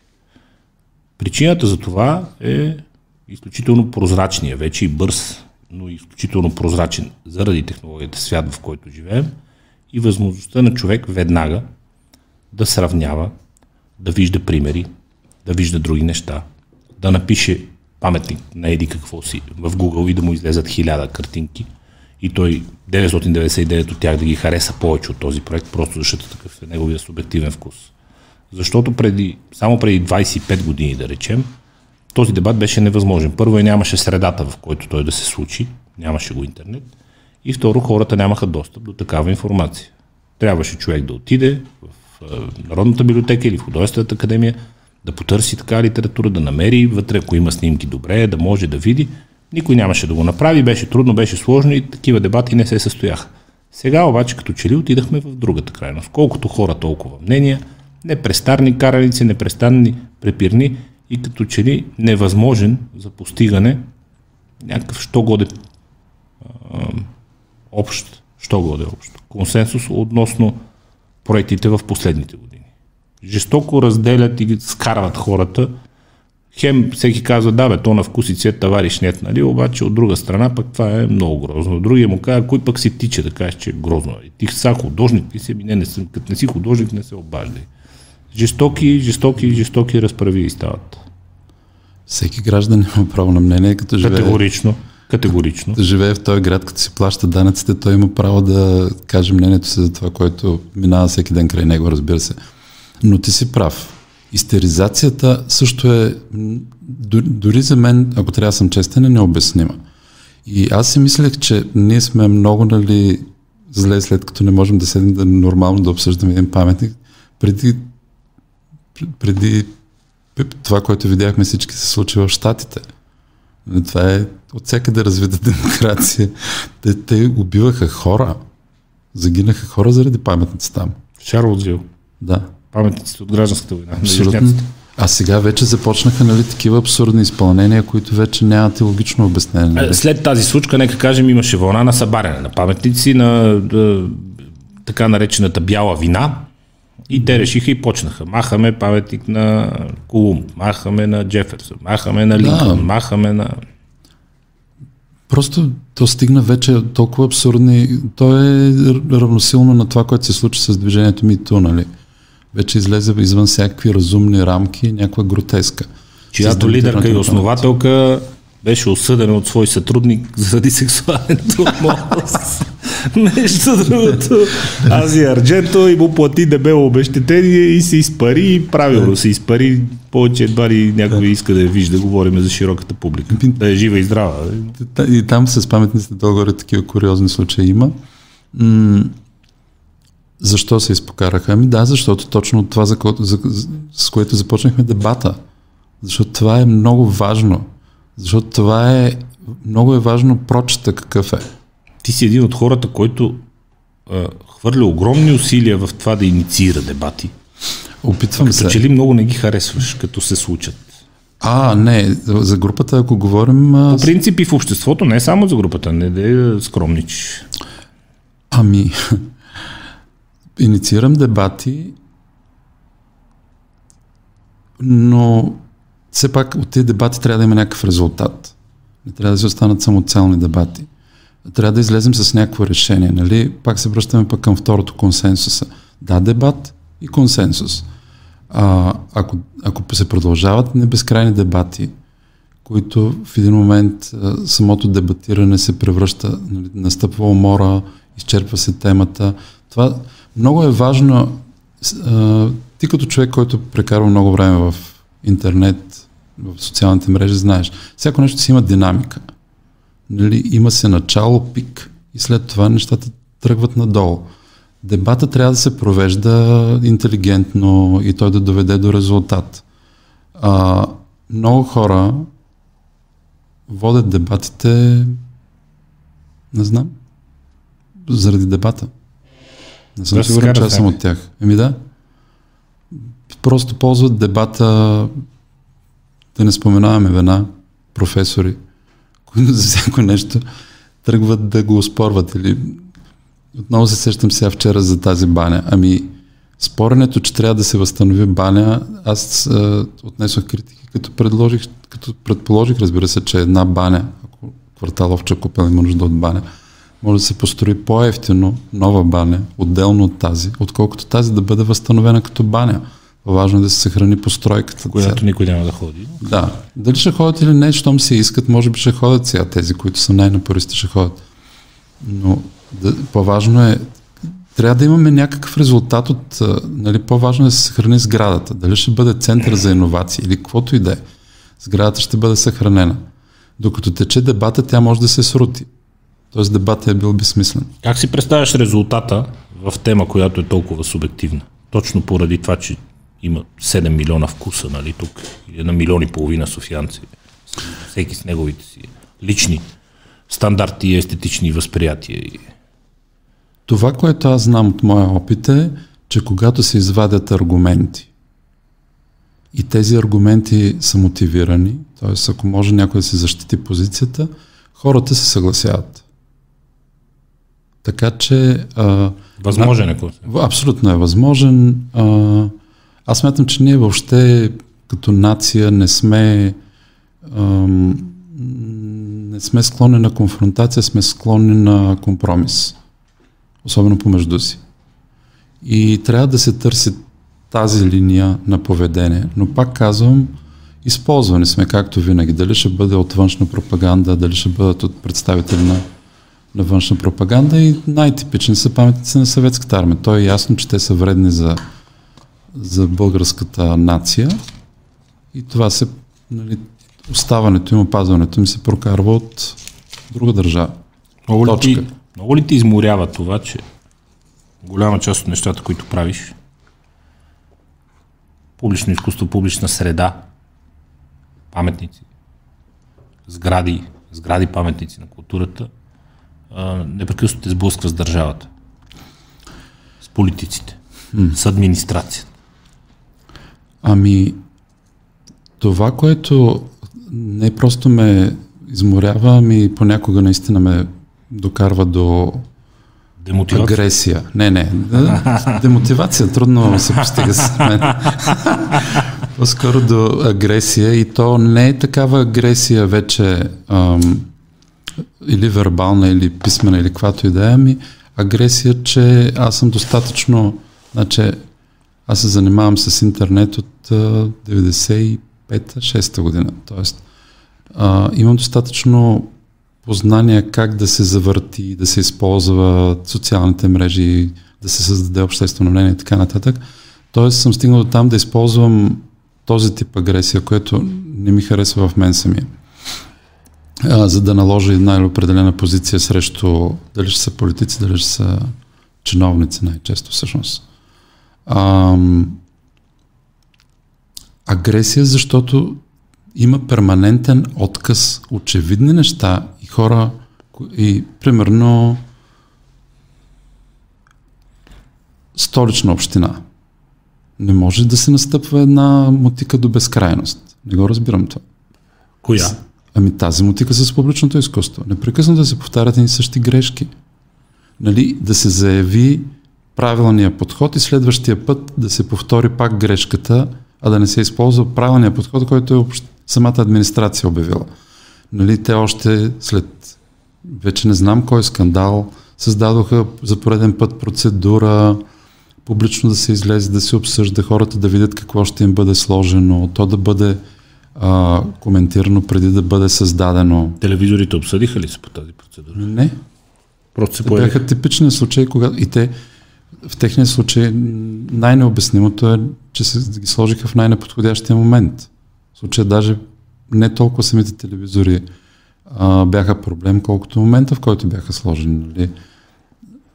Хората са изнервени, тече съвсем сега не искам да навлизаме нали, в този дебат, но българите продължават да спорят има ли коронавирус, конспирация или не, или а, конспирация е, и така нататък. В момента има комплект от няколко различни кризи. Да. И реално Здравна, вече, економическа, политическа... Точно така, точно така. Изведнъж нещо, което не е обединяващо, нещо, което не е позитивно.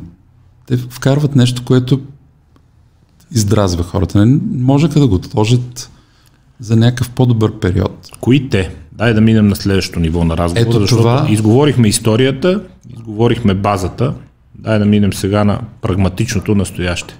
Сега, как примерно... е структуриран в България, извън авторите, които оперират на частния пазар, които естествено е от моето най-голямо уважение, но как е структурирана политически, обществено и иерархически и по линия на отговорностите а, цялата тази история с културата и изкуството. Министерство, академия, галерия, други а, звена, които се опитват да работят, които се опитват да се възползват, които се мъчат да правят нещо. Как е структурирана цялата история? Къде е Министерството? Къде е Национална художествена галерия като закупчики, като а, оператор на, на публично изкуство? Къде е Академията изобщо? Кой къде е и за какво отговаря? Набързо, ако може. Ами, набързо ще ми бъде трудно, но ще трябва задължително да се върна леко да... Набързо по подкаст стандартите не е онова набързо. Да, да, да. Телевизионните студия. Да. Време дал Господ. А, значи, трябва малко да се върнем назад в историята и отново в този период, който явно не е любим тоталитарния. Да приемем, че преди Втората световна война е имало няколко творчески съюза, България е била относително маргинална на, на международната сцена, но все пак хората са можели да пътуват, повечето български художници са можели да учат основно в Германия, влизали са влияния, имало е такъв обмен, Италия, Германия, даже се спорили различни школи. Ние по това време имаме и един от... Значи, ако приемам, че в първата половина на 20 век имаме едно име в българското изкуство и във втората половина имаме едно име. В първата половина това безспорно е Жорж Папазов. И във втората е Христо, това е ясно.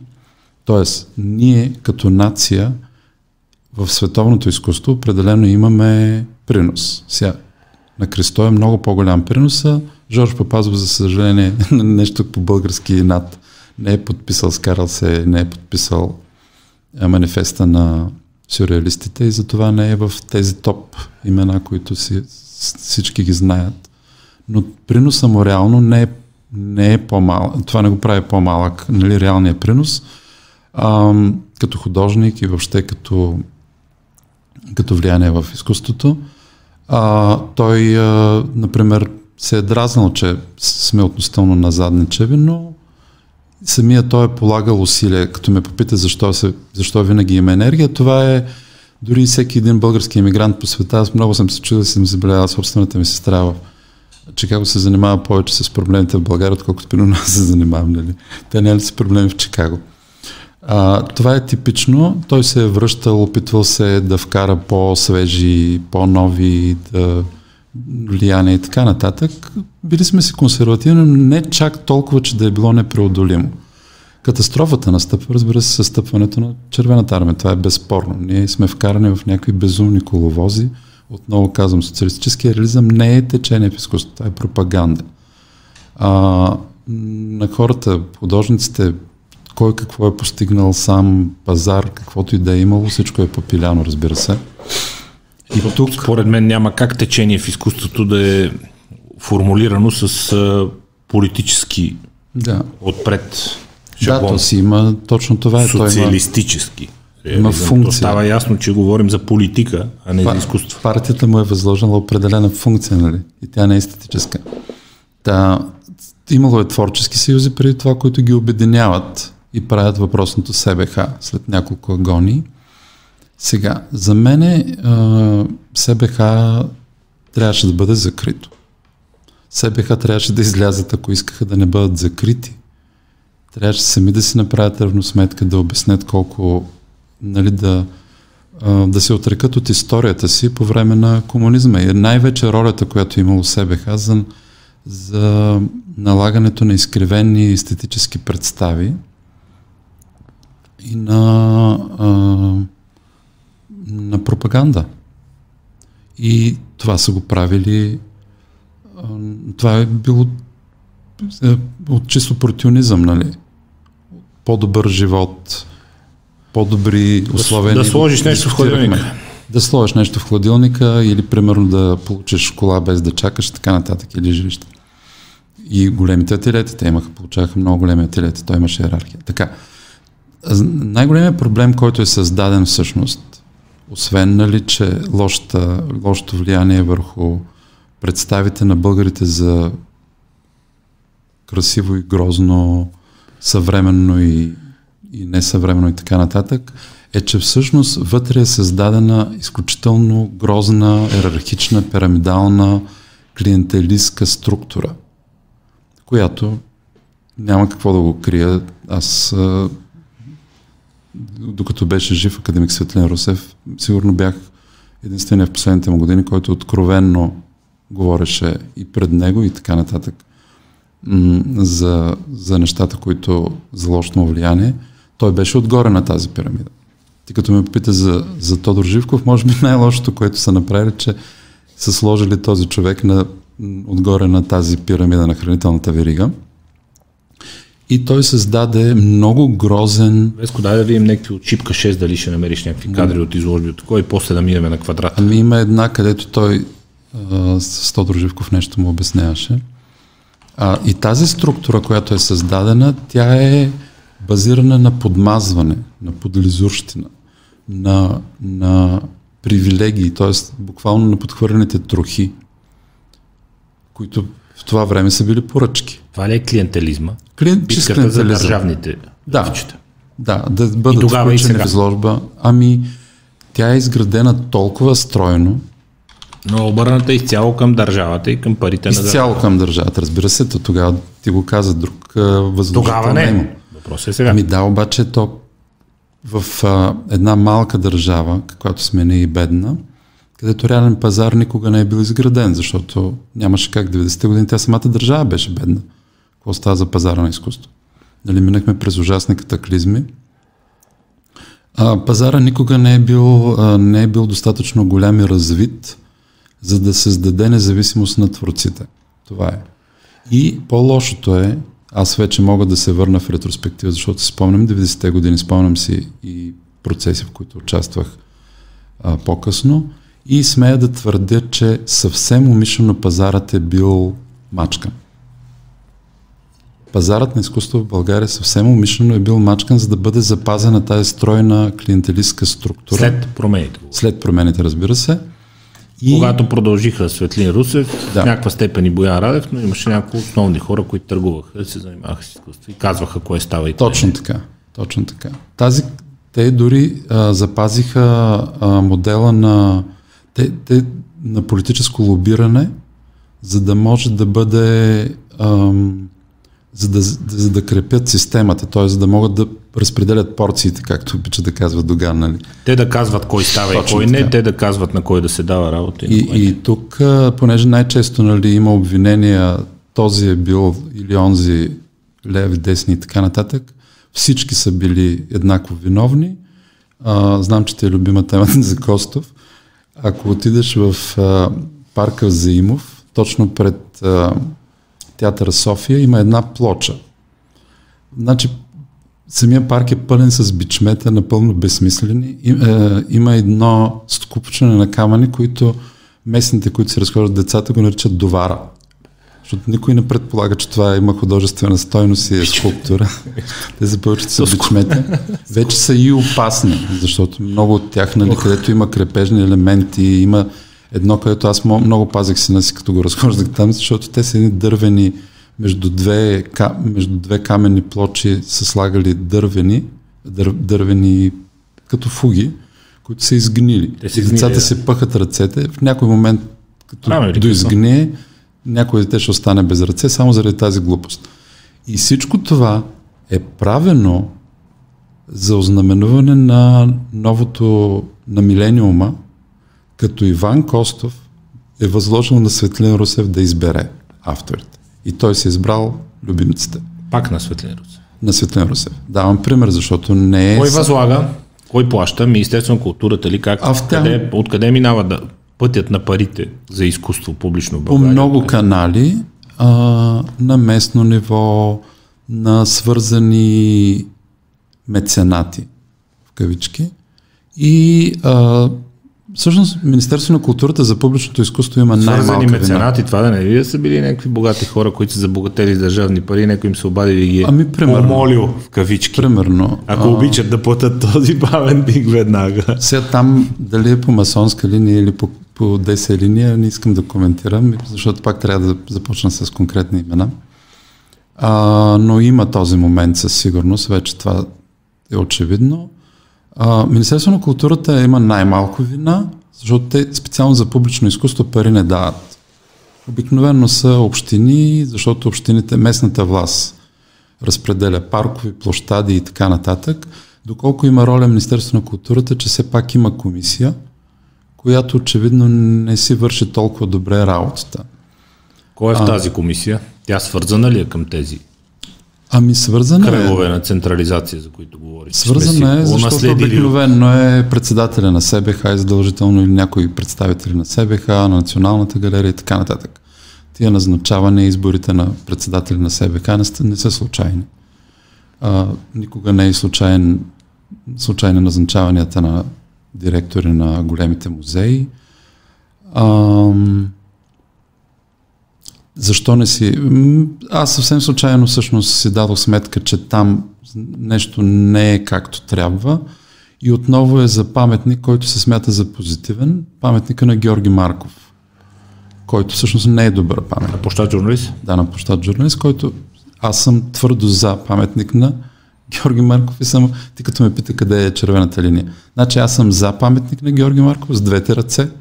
Ако някой ме накара да правя аз без пари паметник на Георги Марков, ако няма кой, със сигурност има кой по-добре го направи от мен, защото аз не съм силен точно в този тип съвременно изкуство. Но ако трябва, аз ще го правя без пари, за да има паметник на Георги Марков. Но ако някой ме попита дали трябва да се демонтира въпросния паметник на Георги Марков, също с две ръце ще искам да се демонтира още утре. Защото това е паметник, който аз го намирам за обиден към паметта на Георги Марков. И като паметник, като е, начин. Най-вече за начина по който беше сложен, той беше сложен между капките, а не се слага така паметник. Паметник трябва да се слага не по нощите. На другия ден да видим, че се е появил Георги Марков на площад журналист или един човек срещу двореца, а той трябва да се сложи наистина... Или опита за паметник на Симеон Радев за ТНДК. Точно така. Изведнъж се появява паметник. Нали? Какво е това? Паметника не трябва да се слага да се постави обществеността пред свършен факт. Той трябва, като се връщаме за дебат, трябва да се, да се види, да може, ако трябва дори да се демонтира, ако хората не го искат, още няколко дена след монтажа и така нататък. Пример, пример за паметника с Георги Марков, защо тогава ми направи впечатление, че той е обърнат на север. Нали, той през цялото време е в контражур. Дали е изпълнено добре лицето или не на Георги Марков, той винаги ще бъде в контражур. Няма никакво значение в случая. Това е пример, това е едно от правилата в монументалната скулптура, че трябва да се обръщат към светлината, за да се да. видят чертите и те така изглеждат по-добре. И вношението е по-добро. И ще, и ще дам пример отново към, към тая тема, която засегнахме с паметниците на конфедерацията. Те всички са обръщани на север с цел. Нали, да покажат, т.е. да гледат... Там е послание, че там е послание, към севера. Точно така. И че те са загинали, каквото и да е било, било е свършило. И че сега а, се с открито лице към това, което се е случило. Тоест, по някакъв начин да се демонстрира за затварянето на историческия период. Но тук не е така. Тук е било, защото не е имало в комисията компетентни хора да го спрат. Пресирано ще ли ще е да кажем, че 30 години след промените ние сме си унаследили един център от привилегировани едно време, поради това станали силни, поради това съхранили влиянието си хора, които одобряват публичното изкуство, които управляват публичното изкуство, които възлагат публичното изкуство и които го изпълняват. Ами за мен... Защото по начина, по който ти говориш, аз стигам до този извод. Абсолютно правилен извод. СБХ, художествената галерия, да. квадрат 500 и, и всички тези комисии, които одобряват и казват това е добро, това не става. Бог знае по какви критерии. Ами според мен те просто всички се разбират както а, Къде е често. центъра на, на това лоби в момента? В СБХ, около квадрат 500. Около. Ами аз започвам да си мисля, че е библиотекарски. Не се шегувам. А, но са свързани. СБХ, Националната галерия, а, столична община. Просто хора с зависимости. Някъде някой решава, че трябва по някаква причина да се сложи определен паметник и хората с зависимости задвижват механизъм, който определено не е някакъв невидим механизъм. Зависимости от какво? От кого? Ами дали ще са... Вече това е трудно да кажа, защото м- чак до там... А, значи, аз в момента разсъждавам на логиката на... Нали има така американска поговорка, ако нещо крещи като патица, жълто да. е като патица и така да, нататък е патица. Да. Или а, в а, психологията мисля, че е метода на отражението, нали? Ти можеш да не виждаш един предмет в стаята, ама ако стените са бели и то е виждаш червено отражение, значи има някакъв голям червен предмет. По същия начин, а, очевидно има някакъв механизъм. Специално това мене лично много ме дразни, защото то демонстрира, а, освен че се демонстрира арогантно спрямо общественото мнение. А, по някакъв начин а, тези хора, които се повярвали, може би напишат правилния прочет на историята с паметниците. Тоест, тяхната арогантност не е просто да пренебрегват а, общественото мнение да, и това, че някой не го харесва. Ами да, те пренаписват доста тайно историята и това, което ще остане от съвременността. Това ме дразни. И а, другото, което ме дразни пак се връщам към това, че има, че механизмите не са прозрачни, че често най-големите, най-шумните противници на определен артефакт, който се появи, може да се тракне тяхната връзка в начина по който се е появил артефакта. Тоест, момента в който е трябвало да се вземе решението, те са, те са били зависими и са го взели, а после публично ходят и говорят срещу него. А отново да не споменаваме имена, че много хора ми се сърдят, ти го знаеш на твоя груп. Ето обичаме да ядосваме хората, но не, а, не е самоцелно. Аз, аз в момента, да, точно, а, даже до някъде съвсем умишлено избягвам, защото темата е много сериозна. И аз искам да излезем заедно от нея. Аз не искам да изключим той или оне, защото е бил еди какъв си. Или групи, или дори парти. Трябва, паметниците трябва да обединяват и ние трябва да излезем накрая обединени от темата публично изкуство. Нали, може накрая всичките паметници да се сринат да остане един. На Спарух лише, на Левски лише, един паметник да седи на цялата държава, но всички да сме съгласни и да сме обединени около него. Поставяйки се на местото на политиците, защото в крайна сметка те са тези, които имат решенията за възлагане на публично изкуство, за създаване на публично изкуство, местна, изпълнителна, каквато да било друга власт, те казват така. От едната страна стоят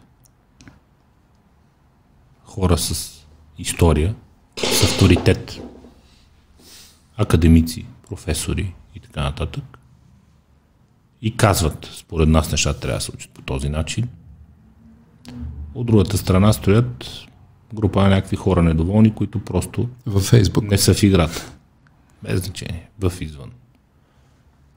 Не е много трудно да, да застанеш на страната на академиците, професорите, шефовете на галерии, на съюзи и на така нататък, които толкова години, пак с толкова изложби, пак с толкова дипломи, пак с толкова награди – не е много трудно като че ли да вземеш тази страна, въпреки че тя очевадно не води до нещо по-добро. Много трудно се руши статукво. Петко. Абсолютно категорично и а, аз го съзнавам и затова и не тръгнах, с, не тръгнах нали, в разговора да се нахвърлям върху политиците и тяхната вина. Сега така е, те взимат окончателно решенията, но ако приемем, че някакви много опитни хора в манипулиране, дали когато Светлин и а, дали ще е тръгнал от Светлин Русев. Не, мисля, че още от от преди него. Той, той също е продукт на един кръг. А, Богомил Райнов, всъщност той е продукт на Богомил Райнов. Нали, няма какво да бягам от темата, а, той, те са овладели много добре инструментите за манипулиране. Нали? Техният инструмент е била Людмила Живкова. Те са го владели, те са го научили. Сега, ако те са успявали в една жестока диктатура да манипулират дъщерята на първия и тя да прави каквото те искат, а, нали, те при една... Значи, това е същото като в природата, нали? Едните са хищници и те имат неоспоримо предимство спрямо тревопасните, нали? Затова се хранят с тях. Така че политиците, дали поради липса на опит в тая сфера, знания и така нататък, те се поддават на манипулации и те са манипулирани в случая. Сега, Вината е доколкото веднъж, ако пак се връщам, веднъж да настъпи мутиката, втори път мутиката, трети път мутиката, нали? малко вече става странно. Не може да повтаряш една и съща грешка до безкрайност. Тоест, тук политиците трябва да им светне някаква червена лампичка, че ако веднъж с тия хора се е получил проблем, втори път с тия хора проблем, трети път с тия проблем, значи... Има нещо. Има нещо и не е не защото те са в СБХ или в академия или откъдето са ги взимали нали, за въпросната комисия или културология, откъдето и да е. Просто тия хора си генерират проблема, защото те, не, те търсят друга а, цел. Те, след, те гонят друга цел, преследват друга цел. Да, политиците трябва да осъзнаят, че най-вече за мен политиците трябва да съзнаят това, че чрез публичното изкуство и особено паметниците се създава а, визуалната и се развива визуалната култура на нацията и се пише историята. И да са по-отговорни, защото не може някой със съмнително минало или пък с съмнителна ценност на система да пише историята, която е, ще бъде обща за, за децата на всички ни. Какъвто и разговор да водим тук, за сноуборд, за мотори, за заведения, за музика, за спорт, за бизнес, той винаги опира до реалността, че ние сме малък пазар. Бидейки малък пазар на всичко останало, ние сме и малък пазар на изкуство. От нашите мащаби и с нашата економика и с нашите възможности,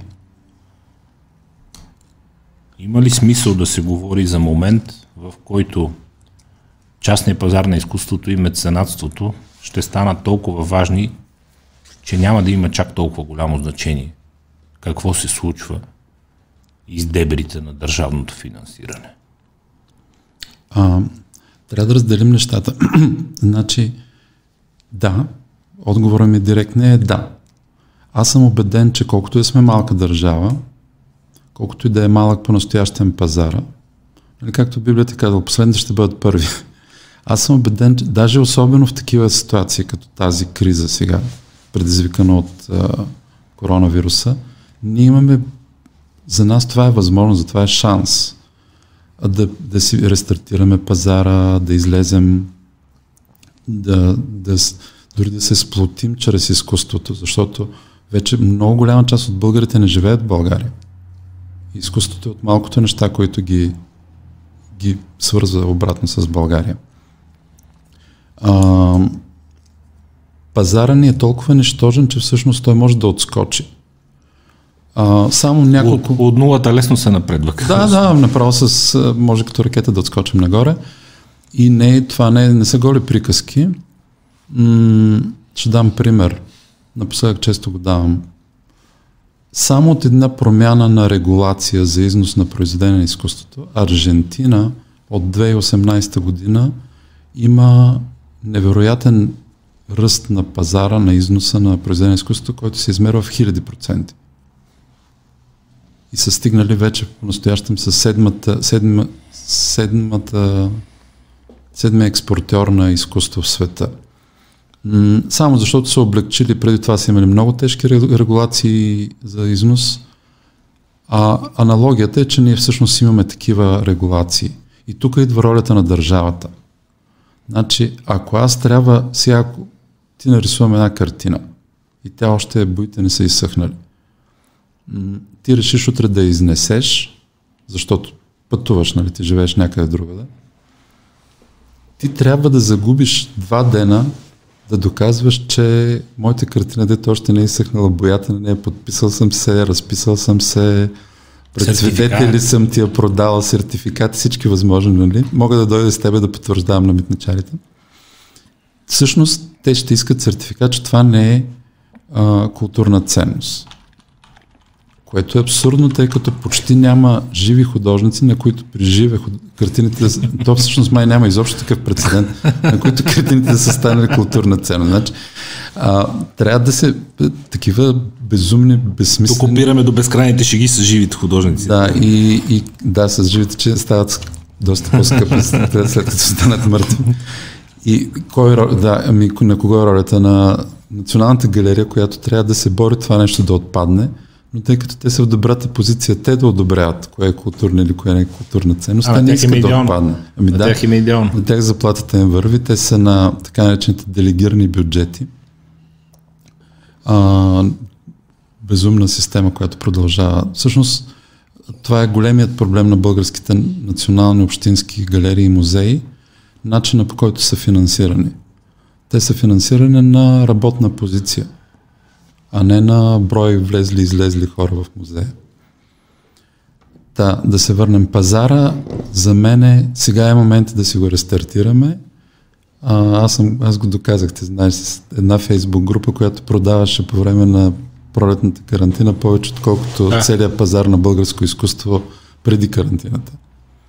Вече сме проследили долу-горе колко и какви продажби е имало и можем да кажем, че една фейсбук група, ако може толкова да продава, то означава, че потенциал на пазара има, но има механизми, които го задържат. А, честно казано, аз също съм по някакъв начин... Аз а, доста голяма част от нещата, които съм купил, между другото, тази за тебе, тя няма на коя камера да се види, но това с изгрева, оттам. пак е от Фейсбук. Ами от някаква кауза беше Да, каузи, групи. редовно. Редовно. Сега, ако може през Фейсбук да се продава толкова много българско изкуство, е абсурдно да не се продава през галерии, през аукционни къщи и така нататък. Нещо има. А, държавата да се върнем. Сега, не трябва да освобождаваме държавата от ролята тя да се намесва, тя да подкрепя културата, която развива нацията и която представя нацията в чужбина. Значи културата, освен за изграждането на нацията, има и много важна промоционална стойност. Ние сме в Европейския съюз. В Европейския съюз културата е едно от малкото свободни, свободни сектори, където мож, могат страните да се състезават. Нали, вече войни никой не може да води вътре в НАТО и в Европейската, Европейския Абе, съюз.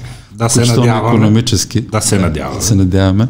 Но културата може да се представя, промотира, налага по възможно най-агресивния начин и това много страни го правят. Дали ще е Франция, дали ще бъде Германия, Великобритания и страните, които осъзнават, те го водят. Те водят. Ние къде сме? Ние сме... Правихме изложби в Лувъра, върнахме се в Венеция.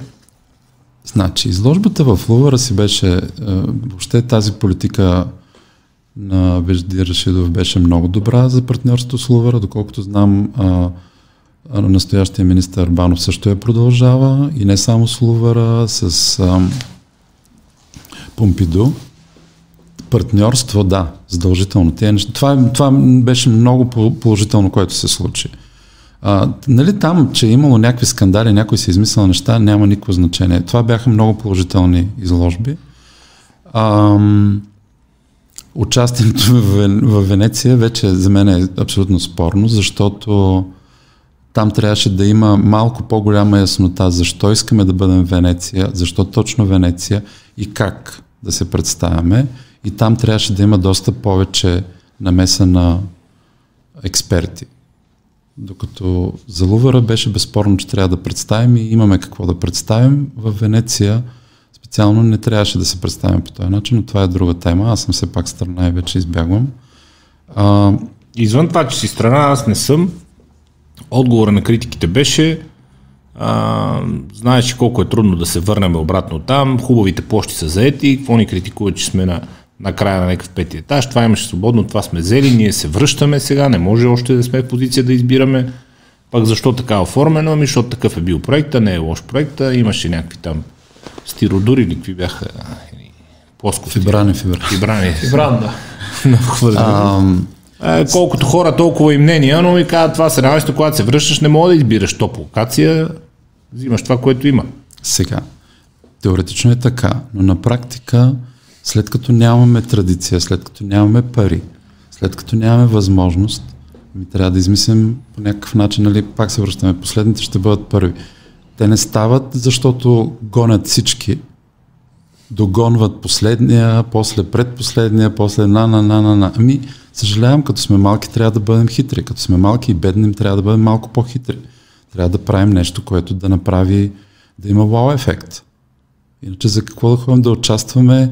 Не сме били 100 години там, за да отидем да сме фон на, на, на ехото на ехото, нали? Няма Направихме смисъл. пиар на Икеа. За участие. На Икеа или на Фибран, гръцка фирма. Те после си направиха реклама, между другото, с със същите чаши. Да, да, това беше много хитро.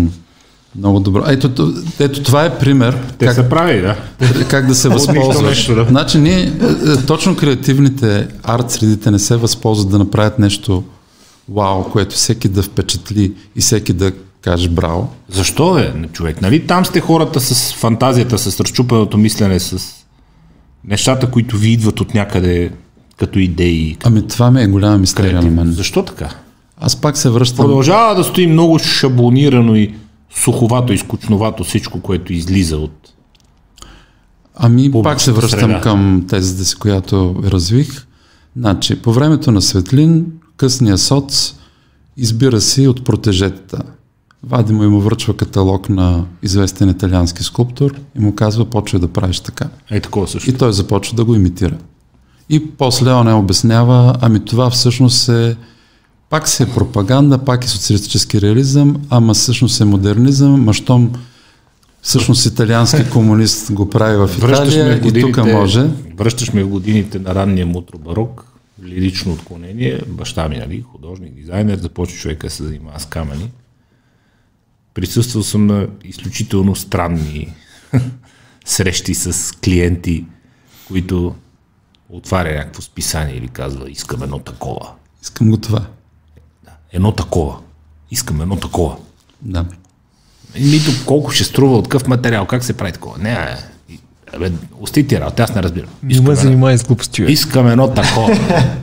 а, една от сериозните сгради, после ще кажа коя, защото ще смени темата, а не е да. това целта. А, отиваме на среща, той ме взе с него, аз вече по-отраснал, нали? Взимаме с него, отиваме Помагаш. на среща с клиента. И по-скоро да се уча, да се образувам, нещо да гледам как стават нещата и отиваме на среща с клиента, при което клиент казва, чакай малко си. И вика, ево, седете тук и седаме под телевизор, една плазма. И като, чай се малко. Жена, дай DVD-то. Тя, кое е DVD? Абе, онова Соня детектива. И жена му явно се сеща което и идва и носи едно DVD. И ни се пуска един филм, може би се сетиш. А, той започва как Клинт Исто май случайно беше в някаква къща и Джин Хекман уби някаква вътре и после почнаха нещо да се разследват там. Но, той само, представлява се едното нещо. Чакай, чакай, чакай. Оп, пауза. И паузата е на а, а, алея, която спира под козирка на една къща, сериозно облицована отвънка да. с камък, а, на буна направен. Да. Рио. Беше а, нещо, ние после го изпълнихме обекта с риолит. То беше някакъв американски кафеникъв такъв. Пауза искам е такова. Ами... на DVD. аз така на... Свършваме, нали, викам на баща аз колко търся това DVD от нека, той вика, не, аз видях какво иска човека, смисъл, то не, не е трудно. викам, не бе, ако кажеш, ще ходя да го търся това DVD от някъде. Не, не, да сядаме да правим скици. Искам едно такова. Ами долу-горе така е направена една от първите метростанции, по снимка правена с маймунка в Парижкото метро. Дизайнерите... Искаме една е така. Е, това искаме, ето това.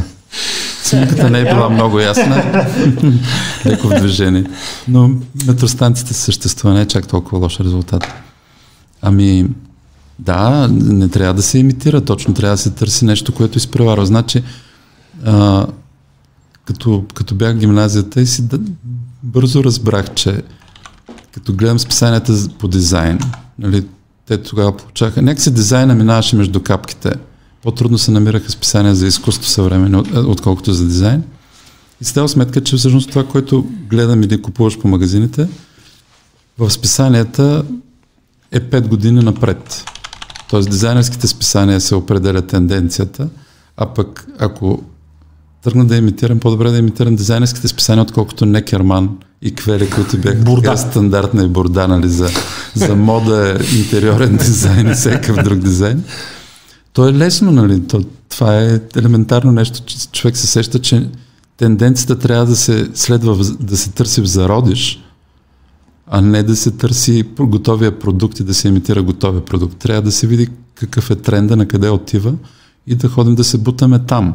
Като нямаме пари, по-добре да загубим тия пари, ама да сме в едно от пет да успеем, но да сме в тренда и има шанс да сме първи. Нали? Последните да бъдат първи. Дай да се опитаме малко да, да преминем леко на, на позитивна вълната към, към финала на днешния разговор. Ще има и много следващи, това е ясно, но дай да се опитаме да имаме малко на позитивна вълна. Къде са добрите примери? Изговорихме кошмарите по времето на комунизма, изговорихме а, лобизма. След това унаследените тук кръгове от привилегировани в кавички хора, които и до ден днешен определят, одобряват и си възлагат сами на себе си публично изкуство, но кои са добрите примери? Ами за мен най-добрият пример и това вече абсолютно безспорно е Кристо. Този човек, а, отделял съм си време, относително съм проучил как се е формирал и така нататък. А, той за мен е, истинския продукт на, на, на България или на българския народ в сферата на визуалните изкуства. Значи, точно това, че той е бил непримирим, той не се е съгласил да бъде яхнат, купен или какво е било, случайност или както и да, е, да го правим сега, нали, да интерпретираме, защото то е лесно с, а, нали, да се обърнем назад и да тълкуваме. В реално време знаеш, че човек не знае какво ще се случи, но да скочи с главата надолу, в, смело в а, дълбокото, начина по който го е постигнал – начина по който в последствие се е налагал а, своите критерии. Сега даже не искам да ги коментирам. Дали това, което прави той е добро или лошо изкуство. Най-малкото то вече няма и смисъл, защото той е влязал толкова дълбоко в историята на, втората половина, на изкуството на втората половина на 20 век, че той влезе че в изкуството на първата половина 21 век на тази възраст. Значи за мен е каквото и да говорим за българско изкуство, тук нататък и талона трябва да бъде Кристо. Този човек е бил абсолютно непримирим, за да се наложи идеите. И ние трябва да сме абсолютно непримирими сега да, да, да демонстрираме връзката си с него и да го наложим като еталон за бъдещите поколения. И в публично изкуство, защото те са в публично изкуство повечето неща, и като развитие. Ами той дори мисля, че като се изучава модела им, по който, като бизнес модел, се изучава начина по който се финансират проектите. И пак казвам, за мен той е типично български ам, ам, нали, такъв, който се отстоява, твърдоглав или не знам как да го кажете вече. Не, не, трудно твърдоглав е, да е много хубава българска дума. Да, и точно това, което сме свикнали да си смятаме за недостатък, той показва как се е превърнал в предимство. Тоест, начина по който сега, е отстоявал себе си като български характер и менталитет, го е превърнало в света на изкуството, в това, което е. Отново се връщам, не коментирам даже, не го коментирам като художник. А, значи, и обратното, всичките, които коментирахме, това, което е дъното, което сме стигнали, е, е, е следствие на хората, които са се отказали от отстояването си. От битката. От битката. Предали се. Дали са се продавали, предавали, какво е било, няма значение. Не Една буква, знае. да, няма разлика. Да. Те, че него си го хващаме, това е толкова безспорен пример, че направо трябва да си го сложим като слънце.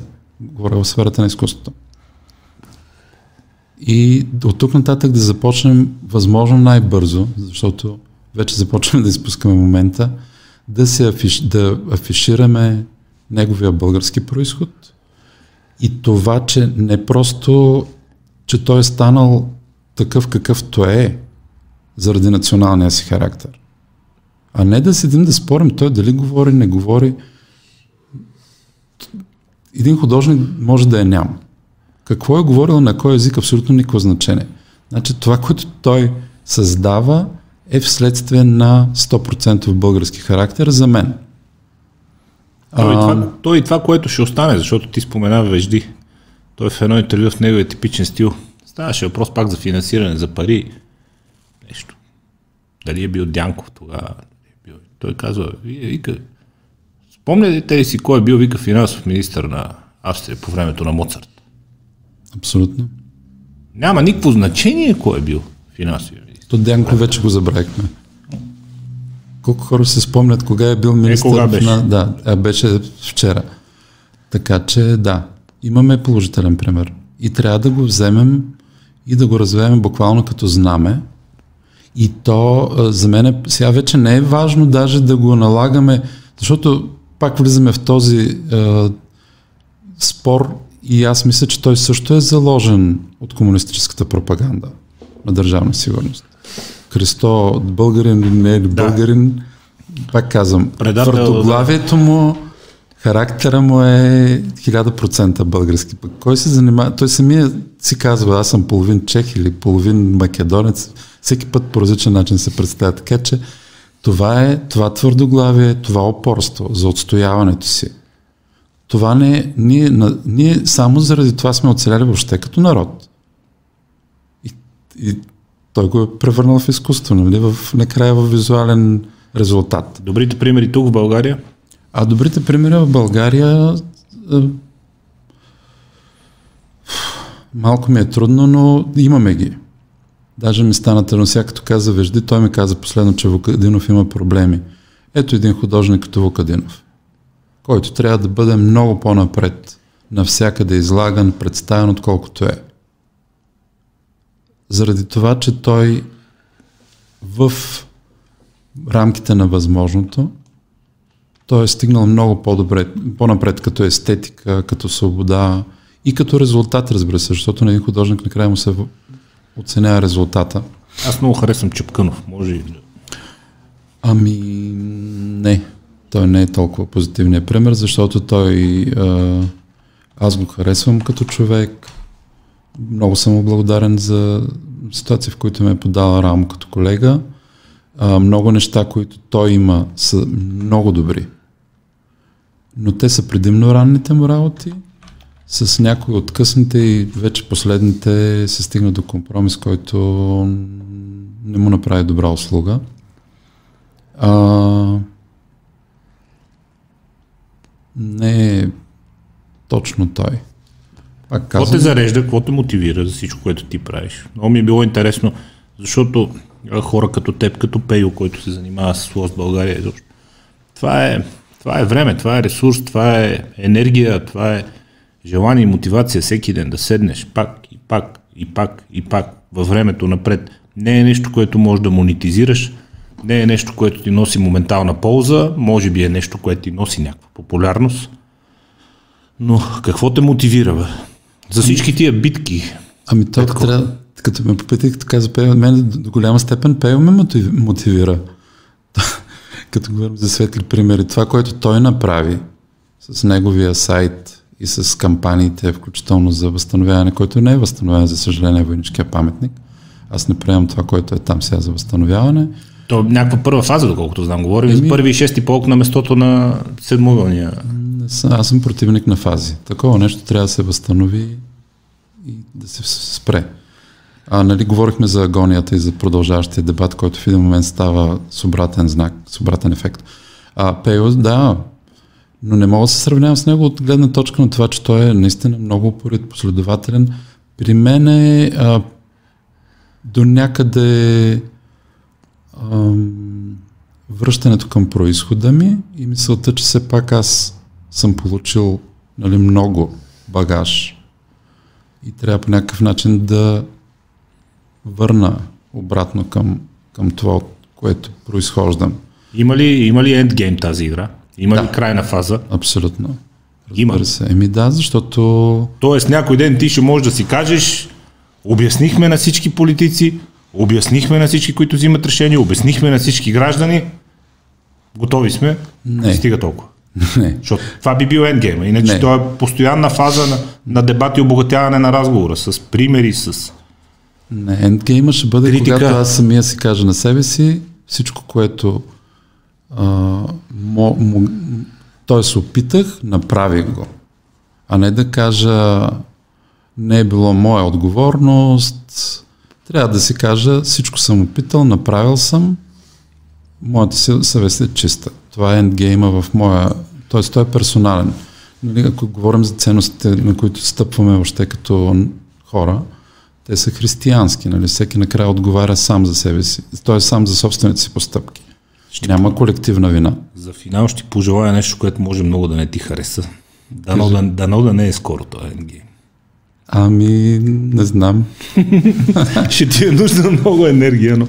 Не, да, но да не е енергията скоро, защото нуждата от а, този непрестанен дебат, нуждата от критика, нуждата от а, вдигане на стандартите, от а, спор, който да е насочен към това как да се направи нещо по-добре, а, по-качествено, по-отговарящо на историята, на същността ни, на традицията ни е, е постоянна и тя никога няма да изчезне. Така че ти Да, но Endgame роден отива. съм в Елена, нали? Там, много, много напред във времето. там е имало доста... Този град е имал важна роля и хората от града. Сега, доколко мога да се приема, че съм си свършил работата, ми не съм. Със сигурност е трябвало да, се, да бъде по-добре. Но да, ще дойде момент, в който аз имам и други проекти, които движа и които не са свързани само с происхода ми български, ами са свързани с а, това, което смятам важно в изкуството. Така че да, да кажем, че съм си сложил един период в живота, който може би ще свърши скоро, да. който го даряваш на обществото. Не го дарявам, то си, пак казвам, това е персонално. Аз си смятам, Така се че, получава. че, съм си, че съм длъжен на происхода си. Така се получава. Пейо, Пейо ще продължи. И аз да съм спрял, сега ще има някой друг, който да продължи. А, има и такъв момент на натрупване. Тоест една критична маса, която се е натрупала и която повече не, не може да бъде спряна. Има го и този момент. Сега, аз много често пак се връщаме за динамиката на процесите. Много е важно максимално бързо да се натрупа критична маса, за да може процесът да бъде до някъде не, необратим. Така че ролята на един да не е толкова важна, а да бъде по-важен самия процес и хората, които са влезли в него. А, не знам. Ние, ние рискуваме твърде много вече. Нали? Не става въпрос за паметници. Ние а, рискуваме идентичността си. Ние рискуваме а, как ще останем в историята като нация. Твърде далеч сме стигнали вече в... Твърде много сме позволили хора отвън да ни налагат едно, после друго, после трето, после четвърто. Твърде... А, загубила се даже... Пак се връщаме към позитивния пример. Твърдия характер, дето може да го пречупиш, но не може да го прегънеш. Да си отстои.